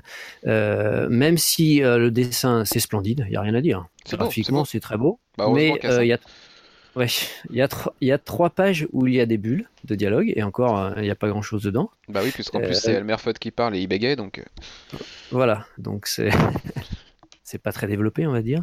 Et le reste du temps, c'est une, une immense course poursu- poursuite, pardon, euh, entre Batman et un, un, enfin, ce qu'au Un départ, homme on- masqué. On, soupçonne, voilà, un homme masqué, c'est- on va dire ça comme ça. Euh, ça sur euh, 24 pages, donc ça se lit en 3, 30 secondes à peu près, hein, une minute à tout casser. Et je viens de comprendre beau. pourquoi il le poursuit. Je viens de comprendre pourquoi il y a cette espèce de poursuite euh, machin. C'est parce qu'en fait, il y a Batgirl, début il y a Batgirl qui est morte au sol. Oui, au tout début. oui. J'avais pas vu. Ça, ça, je- ça, je l'avais vu, mais ça change pas grand chose. Bah au moins ça explique la motivation pourquoi il le poursuit voilà. avec tant d'intensité quoi. Effectivement. Mais bon, Voilà. Donc c'est un- une grande course-poursuite muette euh, qui se lit en euh, 30 secondes euh, pour 3,99$. c'est pas muet, c'est pas muet. Il y a des vrais, des vrais, des vrais, des skits et des euh, bip bip Donc euh, c'est un artbook en fait de. de Jorge. Fornes hein, surtout parce que Weeks il dessine ouais, trois ouais, pages avec euh, avec Elmer Fudd. C'est vrai. Donc c'est un artbook à 3 3,99$, mais je plus ça va, plus je, je suis fatigué de Tom King quand même sur Batman parce qu'il y a, y a vraiment des épisodes où. Bah c'est con parce qu'il est capable de te faire un de- voilà. 66 et puis derrière un 67 comme ça quoi. voilà, oui. C'est- 66 puis c'est du pur King, c'est bien écrit, il y a pas, enfin voilà. Et puis derrière, bah, Cet arc sur les cauchemars qui va durer encore deux épisodes, je crois au moins, on en est à la partie bordel, 5. Et encore deux. je crois que c'est au 70 où on va reprendre un nouvel arc. J'ai un petit peu l'impression que c'est pour combler le, hein, le, le temps et puis, puis passer à la caisse, quoi. Donc j'en ai un petit peu marre, honnêtement. Ah oui, cet arc est très très long. Bah oui, ouais, ouais, beaucoup trop long. Mm, mm. Donc euh, extrêmement déçu. C'est beau, mais c'est tout. Voilà. Puis, euh, nous le teaser comme une suite à- Ouais, ça, au c'est- one shot là. Ça c'est de la Ça c'est ça. vraiment. Ouais. Ah ouais, franchement, là, c'est nous prendre pour des, des Oui, cons. puis en plus, il a pas besoin de faire sa pupute comme ça. Il sait qu'il va le vendre son numéro euh, sans, sans dire des. enfin. Ah ouais. Bah oui, non, mais là, je suis désolé, Bah, c'est faire, hein. c'est faire sa pupute, Ah quoi, ouais. parce que franchement, euh, coucou, vous avez adoré mon, mon one shot, euh, vous avez, vous l'avez, vous l'avez acclamé parce que la critique avait acclamé Ouais, ce C'était one shot. génial, franchement. Vous avez la suite dans le 67. Mais putain, mais fous-toi de notre gueule, quoi. Ah non, ça, franchement, c'est euh, c'est abusé, c'est abusé. Et moi, je l'attendais en plus, ce 67. J'aimais beaucoup la couverture, je trouve la couverture classe, sobre, machin. Ouais, Euh, sympa, ouais. Je me dis cool, en plus, on nous annonce la suite du one shot et tout ça. Mais merde, attends, merde, quoi. non, là, franchement, c'est abusé. Donc, bon, 4 Mm. balles foutues en l'air, quoi. Un petit peu, ouais, quand même. Enfin voilà. Et Mais puis, bon, euh, on et a- puis- Vas-y. On n'a pas fini avec les, les blagues On n'a pas fini, non, bordel. de- euh, puisqu'on on parle d'argent foutu en l'air, on va, on va continuer là avec Detective Comics. euh, J'étais hyper emballé par le début de Thomasis, son arrivée, parce que Mm, on a, eu, idem. on a eu quand même un Tiny Fort qui a tenu la baraque pendant, pendant un bon bout de temps avec un super run, et puis derrière, bah, c'est vrai que ça a été plus dur avec ce passage euh, lamentable avec Black, Lightning, et puis derrière un arc de Robinson pas top, pas terrible, pas terrible. Donc euh, Thomasy était attendu un peu comme le Messi, il démarre bien son arc, euh, il désingue un petit peu euh, autour de, de, de Batman. on, on se dit, oh putain, il va prendre cher là dans cet arc-là, il va être au plus bas pour le numéro 1000, ça va être génial. Et là, le numéro 4 999, un peu redouté, arrive parce qu'on se dit, Mm. comment on Ça va a faire pataugeait un peu quand même, hein, déjà depuis ça, ça commençait numéros, à ça- ça patauger. Ça commençait à patauger. On se disait, est-ce qu'il n'est pas en train de délayer pour nous, nous faire tout péter dans le numéro 1000, donc ce numéro 999 J'étais un peu tendu avant de le lire. Je me disais, merde, est-ce que ça va encore délayer? Est-ce qu'il va conclure là pour nous faire un numéro 1000 finalement comme Action Comics 1000 qui va servir à rien? Euh, Voilà, j'étais un peu euh, inquiet. Et alors là, je. euh, Le scandale encore, quoi. Comment on peut utiliser des procédés narratifs comme ça encore aujourd'hui dans un numéro Ouais, ouais. 999, la veille d'un numéro 1000, comment on peut nous faire enfin, ce, ce genre de, de, de couillonnade? Là, on- déjà, déjà à l'époque des années euh, euh, 90, machin, dans les, dans les arcs que tu peux, qu'on peut lire maintenant, un peu anciens, euh, euh, où on voit ce genre de procédé, où tu t'aperçois, parce que le- je, je vais quand même euh, faire du, du spoil, hein, parce que là, merde quoi, où, où tu t'apercevais que, qu'un personnage prenait cher, que c'était, que c'était hyper intense, etc. Et puis euh, à la fin de l'arc, il, il se réveille, c'était un rêve. Bon bah là, c'est pas ça, mais c'est du même acabit, et on s'est quand même bien foutu de notre gueule encore là. Ouais, ouais, on a enfin, l'impression que voilà, c'était pour occuper le terrain quoi, en attendant le 1000. Mais puis le 1000 Et qui va ne servir euh, à rien. Oui, non, ça va être une espèce d'anthologie euh, inégale, euh, moyenne, euh, avec une ou deux histoires peut-être pas mal, et puis c'est tout. Puis ils vont nous vendre ça, je sais pas combien, je me souviens plus, mais. Euh, huit- encore huit un euros- prix- huit dollars. Ouais, Euh, 8 dollars, je crois. euh, 8,99 quand même. En parlant Mm. du euh, d'Action Comics 1000 qui a été une grosse déception, là on a Thomasy qui commence son run par des trucs intéressants. On se dit ah là il va nous faire une vraie escalade, le numéro 1000 va servir à quelque chose, ça va être intéressant. Et au final ça sort la semaine prochaine puisqu'on on enregistre juste avant la sortie du 1000 et on se doute déjà que oui ça va être un numéro anniversaire hommage qui finalement ne marquera pas l'histoire du personnage tout comme Action Comics 1000 n'a pas du tout marqué l'histoire de, Su- de Superman. D'ailleurs plus personne ne se rappelle de ce qui se passait dans Action Comics 1000. Ouais. Donc euh, bon. Euh, Ouais, une vraie déception. hein. Grosse grosse déception. euh, en plus c'est pour nous intégrer l'Arkham Knight numéro 1000. Hein Hein, donc Hein euh, oui oui. Arkham Knight Arkham Knight Bah c'est marqué dans la, dans la sollicitation. hein, c'est l'arrivée d'Arkham Knight dans l'univers d'ici. hein. Oh là là, ils sont Mais l'Arkham Knight, c'est Jason Todd. Mais oui, Donc Mais euh, je vous lis la, je vous lis la, la sollicitation qui dit euh, après 80 ans, il est là, la- le millième numéro d'Action Comics, euh, le titre qui a, réel, qui a complètement défini euh, DC Comics. Ce numéro de 96 pages est bourré d'un line-up incroyable de talents qui vont nous emmener dans un voyage à travers le passé, le présent et le futur de Batman, et un sensationnel épilogue qui nous présente la première apparition ever dans le DC Universe du mortel Arkham Knight. Mais qui, est sous, le, mais qui est sous Mais le ils sont masque? Mais qui est sous le masque? Et pourquoi veut-il euh, voir Batman mourir? Putain. Ça, c'est la sollicitation L'incroyable futur des aventures de Batman commence maintenant. Voilà, je vous l'ai traduit Ah, à la mais- volée. Oh la daubasse Ah, mais tellement, putain, mais, mais à quel moment tu dis, mais oh là là, mais qui sont des débiles. Alors, C'était déjà une mauvaise idée dans le jeu. Ah, Donc après, on ne sait pas si ça sera le même personnage sous le masque. hein. C'est le début, c'est l'arrivée de l'Arkham Knight Ouais, dans, dans enfin, l'univers. Euh, hein. dans l'univers proper de- du Ouais. papier. Maintenant, est-ce que ce sera le même personnage sous le masque? On sait pas. Euh, à la rigueur, j'espère qu'ils vont pas nous, nous- nous- nous faire la même, parce que ce serait, ce serait quand même un peu con. Euh, mais voilà, si le seul intérêt du numéro 1000, c'est de lire ça, ben, encore une fois, on s'est bien fait baiser, quoi. Mais ah, je veux dire, c'est- à enfin, J'en suis pas encore là dans Detective Comics, mais je, je me permets de, de revenir sur l'Arkham Knight. Je veux dire, si c'est pas le même, pourquoi l'appeler l'Arkham Knight déjà Oui. Et si c'est le même, pourquoi ramener l'Arkham Knight? Je sais pas. C'est- quelle que soit l'orientation que tu prends autour de cette décision, c'est- mais ça peut pas être ça. On verra de toute façon, mais en tout cas, voilà euh, ce qu'ils nous annoncent. Et du coup, bah, la suite, à partir du 1001, j'imagine, va, va tourner autour de ça. euh, voilà, et je pense pas avoir très envie de lire ça. Déjà qu'on s'est bien foutu de ma gueule avec un arc qui nous a traîné sur 8 numéros, je crois. Ou, ou peut-être moins, mais euh, en tout cas, j'ai eu l'impression que ça a duré 8 numéros. euh, pour nous finir par cette espèce de révélation de merde. Bon, je suis pas sûr d'avoir envie de continuer euh, très longtemps euh, Detective Comics, et c'est bien dommage. Ouais, ça va partir là-dessus. Ouais. Le, le 1001 euh, parle de ça, effectivement, de l'Arkham Knight. Moi, je crois que je vais m'arrêter au 1000 aussi. hein. Je vais prendre le 1000 et puis ce sera terminé. Mm, mm, mm. Alors, on est, dans la, on est dans la vague de coups de gueule, donc on va laisser, euh, on va laisser cette petite vague continuer, comme ça on finira l'émission vraiment sur du, sur du positif. Euh, Boris, toi, euh, et je pense qu'Anthony est pas loin d'avoir le même, euh, Ouais, ouais, je, je vais pouvoir réagir aussi. tu en as ras-le-bol d'avance. Oui, de ce formidable event War of Realms de Jason Aaron. Alors, première chose, euh, moi j'ai- j'aime beaucoup Thor, je suis en VF. Et euh, comme pour les gardiens de Dugan qui ont été transformés en Infinity Wars, un truc euh, énorme avec des, des ramifications partout et qui finalement euh, ne donne rien, je, je redoute la même chose. On va être envahi par les tie alors, ça va faire des économies. Hein. Quelques séries qu'on suit et qui, ont, qui vont être tie à ce, cet event, par exemple Venom, on va pouvoir s'enlever trois numéros. Ça va faire quelques. quelques Bah ouais, mais moi ça m'emmerde, moi, vu, vu la Oui, fin moi- aussi, hein. Tout à fait, mais bon, j'essaie de trouver du positif un petit peu. Euh, mais en plus, et ça, ça me, c'est ça qui me fatigue le plus, euh, si je puis dire, c'est que euh, en feuilletant mes singles VO papier, puisque je le lis en papier, euh, il y a quasiment euh, une page sur trois où c'est une, une pub pour cet event. Dans le Hulk euh, Immortal Hulk euh, 14, il y avait, euh, si j'accumule, on doit être à 8 ou 10 pages de pub là-dessus. Ah, C'est-à-dire euh, une, une page, euh, enfin deux pages où il y avait euh, l'annonce event, et après deux doubles pages dépliables, donc ça fait 4 et 4, 8, voilà, avec tous les annonc- annoncés, avec les détails, etc. Donc en fait, je lisais pas de mon épisode de Hulk, je lisais Hulk mélangé avec euh, War of euh. C'est insupportable, enfin j'ai trouvé ça insupportable. Donc euh, Marvel, euh, il y en a marre. Enfin bon, je, ne sais pas si je serai entendu, disons-le. Mais euh, c'est extrêmement pénible. Déjà que je pense, enfin, je redoute qu'il nous gâche euh, la fin du run de, de Jason Aaron sur Thor, qui est excellent et j'ai peur que ça parte un peu n'importe comment à cause de ça. Mais en plus, ils viennent nous emmerder dans, nos comics, euh, nos petites séries qu'on suit et qui sont très bonnes avec ce, cette espèce de truc là. Voilà, moi ça m'agace. Voilà. Et ça, et ça agace aussi Anthony.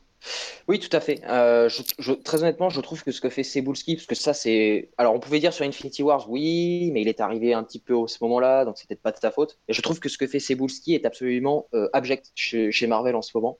Parce qu'on va pas me faire croire que la qualité des séries, euh, ce qu'on va appeler les séries indées de chez Marvel, c'est dû à son travail à lui. Certainement pas. C'était déjà le cas avec Axel Alonso et c'est toujours le cas avec Cebulski. Il y a certaines séries annexes qui sont excellentes chez Marvel, mais la gestion, si je puis dire, de la continuité générale, c'est une calamité. Euh, pour avoir euh, entamé Infinity Wars et pour avoir arrêté d'office, cette idée d'avoir une mini introductive elle-même introduite par un numéro alpha pour ensuite permettre, en six numéros, pour ensuite permettre la lecture de l'event lui-même en huit numéros qui va se terminer par deux numéros oméga, enfin, va bien te faire foutre CBC Bouski, franchement, parce que très honnêtement, c'est vraiment intolérable. Et quand, ce que je, et quand je vois ce qu'il va nous faire sur War of the Realms, qui est globalement un copier-coller du. Enfin, c'est- pas possible, quoi. On peut pas faire ça. On peut, c'est pas correct envers tous les auteurs qui bossent sur leur série. Euh, et Oh, bah tu as une coupe, alors là non, je suis pas d'accord. Tu, viens d'avoir une coupe. allô? Tu viens d'avoir une coupe, bon. on n'a pas entendu un morceau de ta phrase. Ok, je disais, je pense qu'il qu'il essaye de se cacher derrière le, la grande idée de dire ce sont des events, donc ça doit euh, concentrer l'ensemble de l'univers, ce qui n'est pas idiot, mais vu comme c'est fait, mais qu'il démissionne immédiatement. Et je pense qu'on, j'aimerais bien revenir sur ce que fait ou ne fait pas d'ailleurs Cebulski en ce moment chez Marvel. C'est une catastrophe. C'est vraiment une catastrophe. Et très honnêtement, ça me coupe même l'envie de, de lire War of the Realms. Quoi. Franchement, alors que c'est l'apogée de ce que fait de ce que fait Thor, ce que Jason fait Jason Aaron depuis. euh, depuis 2013, quoi, depuis God of Thunder 1, que j'ai entamé par God of Thunder 1, ça me, ça me révulse, vraiment. Ouais, ouais, moi aussi j'ai peur que qu'il gâche tout quoi, que ça gâche tout. Ah ouais, ouais, non, mais franchement, je suis Bah du ouais. même avis. Et du coup, euh, enfin, vous le savez, j'ai commencé le run de Thor de Jason Aaron, j'avais lu le début avec le, le God Butcher, machin, tout ça. Puis après, j'ai lu en pointillé sans vraiment euh, tout suivre. Et je comptais profiter des euh, euh, Complete Collection qui commencent à sortir du coup là en chez Marvel, donc les gros TP, pas trop chers, avec plein, plein de numéros dedans pour, pour pouvoir tout lire, rattraper et tout, et avoir vraiment la complète.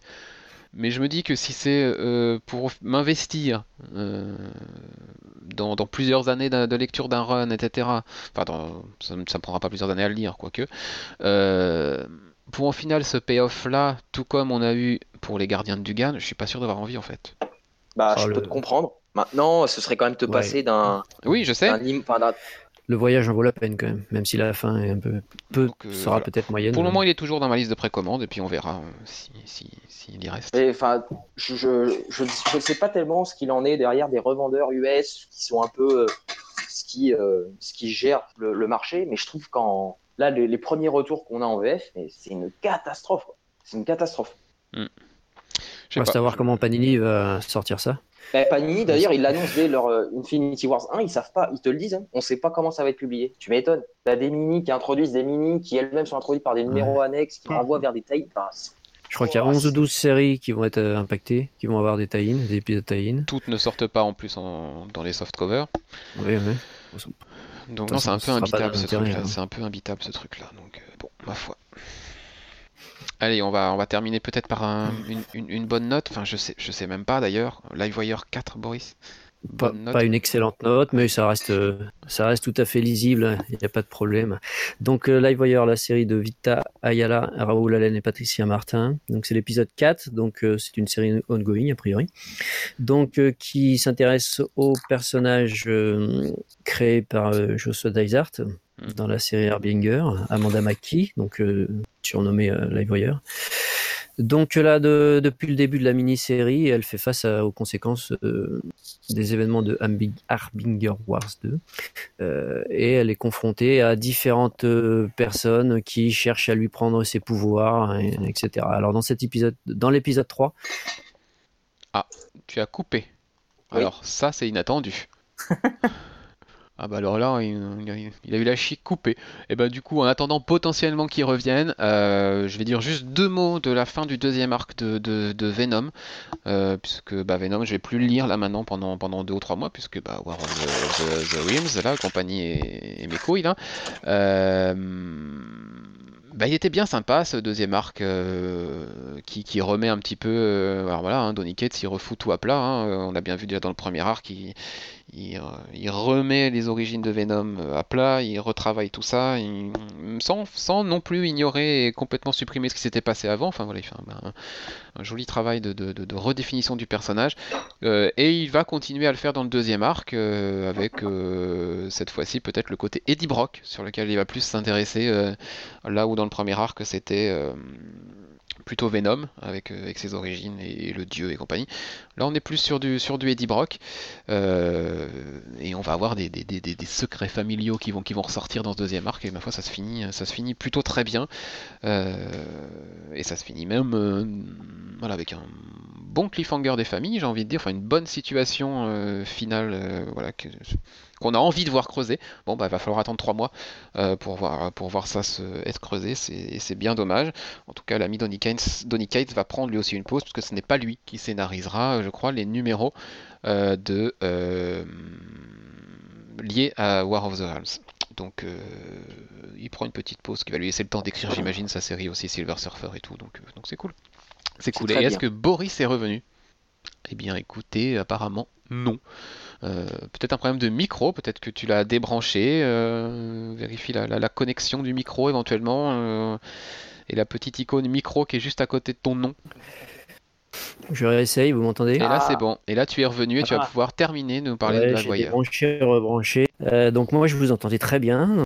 Euh, donc non, c'est Cullen Bunn qui va scénariser sur euh, War of the, Realms. Voilà. C'était ça. Donc très bien. Ouais, J'ai suivi, j'ai suivi même en étant coupé. Euh, donc je faisais la review de Live. Wire 4.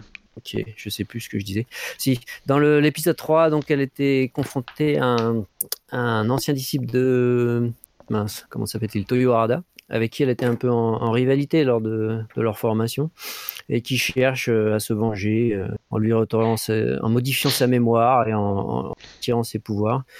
Euh, et là, c'est la fin de, de cet arc euh, où ils vont se quitter clairement. hein, et puis, euh, ça nous emmènera vers un nouvel arc. Alors, la série est pas mal, assez lente. Alors, bon, ça me dérange pas trop, mais je pense qu'il quand même qu'il va falloir que Vita Ayala euh, passe la, la seconde euh, pour l'arc suivant.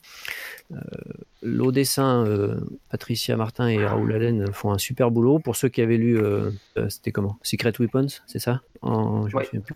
Oui, c'est voilà, c'était eux qui, qui dessinaient, c'était vraiment très très beau. Donc c'est une série très, ouais, voilà, Et puis au niveau des couleurs, tout, tout dans des tons rose, violet, très, fait, très beau.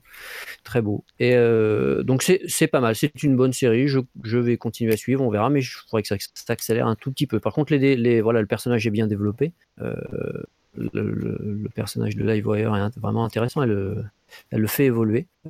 maintenant, je pense que voilà, elle voulait finir, finir son arc avec ça, ce, comment dirais-je, cette petite euh, remise à plat, on va dire. Et euh, on, sent que voilà, elle va redémarrer sur autre chose, donc je, suis curieux de voir ce que ça va donner, mais c'est une, bonne série valiante. Comme euh, pas mal de séries qui sortent en ce moment-là, j'ai pris les mini-séries qui commencent. J'ai fait quelques articles à ce propos. c'est des, bonnes petites mini-séries qui démarrent. Ok. Voilà. Très très bien. Ben voilà, on a fini avec le lourd programme de, de ce mois-ci. Euh on va en 30 secondes comme d'habitude voir un petit peu. Euh, et le mois prochain, qu'est-ce que, qu'est-ce que vous attendez? Bonne question. Bonne question. Euh, non, non anticipé, je vais. Voilà. Euh, réfléchir un petit peu. Bah, du coup, moi, je peux déjà vous dire que déjà dès la semaine prochaine, les sorties du 27 mars là de, de, single VO, là, on a quand même, on a un numéro de Shazam, on a du Daredevil, on ah a. On a un nouveau numéro de Flash, en général c'est plutôt bon. On a, on a du Martian Manhunter, on a a priori le troisième numéro de Seeds, euh, un numéro de Black Hammer et of Doom. C'est une belle semaine, c'est une belle semaine la semaine du 27 mars. Euh, et puis bon, on a Detective Comics 1000 aussi. Voilà, ça c'est moins bien. Euh, et le mois prochain, on a Ascender. Ascender, voilà, qui, qui va nous hyper un petit peu. Mm. J'espère. moi, pour ma part, bah, Endgame. Évidemment. Endgame. Et Endgame. Forcément. Euh, Peut-être Shazam aussi. Non. Non, non. Je, ne me l'interdis pas, on verra. Euh, si, je reste sur le, la, VF, j'ai le comment l'arrivée de Code sur Captain America qui me fait quand même pas mal envie parce que Lenny Liu au dessin, il y a ça. La suite de Venom, Venom 2, le mensuel qui, qui revient. Qu'est-ce qu'on a d'autre? Je, parcours en même temps le, programme. Le, Flèche Noire, forcément, le Flèche Noire de. Euh, j'ai malheureusement oublié son nom. Euh, un auteur avec un nom, à connotation, euh, comment dire, du, Moyen-Orient. Faire le professionnel, je vais cliquer dessus. Je sais pas. Ce sera complet. Je vais te dire tout de suite. Ahmed, je, ça doit être son nom, malheureusement, je n'ai pas plus. Donc, c'est une série qui a été assez plébiscitée et qui, il me semble, a reçu l'Eisner l'année dernière, donc ça me fait quand même pas mal envie. Donc Venom, Black Bolt, et c'est déjà pas mal. Donc, et sur les écrans, donc forcément le euh, Endgame, et dans un tout autre style, la dernière saison de Game of Thrones. Oui, effectivement, elle commence. Effectivement. Ça. sera sans moi, mais oui, oui, je peux comprendre. Euh, euh, bon, Captain America, je suis désolé. Hein. Enfin, hop, hop, hop, hop, hop. Je suis désolé, c'est tout ce que je peux dire. De mon côté, il y a le retour de Death or Glory de Rick Remender en VO. Mhm. Qui, comme, euh, comme Farm End, s'est arrêté euh, quelques mois. Euh, il y a la nouvelle série Thanos, une mini-série qui sort là de Tiny Howard. Je suis assez curieux d'aller voir ce que ça donne. chez Valiant, il y a Punk Mambo, scénarisé par Cullen Bunn, et qui est mhm. souvent pas mauvais dans ce type d'univers, contrairement à ce qu'il fait chez Marvel par exemple, où là c'est assez mauvais de mon point de vue. Et puis après, il y a beaucoup de, évidemment, de suites de séries euh, bien intéressantes. En tout cas, en VO, là, c'est voilà, les, trois, les trois trucs un peu nouveaux qui sortent et qui, qui m'intéressent. Ok, ok. Clément, tu gâtes des trucs, toi? Euh, Non, bah non. Du coup, à part euh, ce que j'avais dit, hein, par Ascenders, euh, non, parce que certaines séries sont là, je crois qu'il y a Blackbird là qui s'arrête là ce, mois et c'est plutôt une série sympatoche. Euh, puis il y a par euh, ouais Shazam qui est très cool aussi. Euh, moi pour moi le plus gros truc d'avril quoi c'est le retour de, l'univers de, de Descender. Ok, euh, c'est déjà pas mal.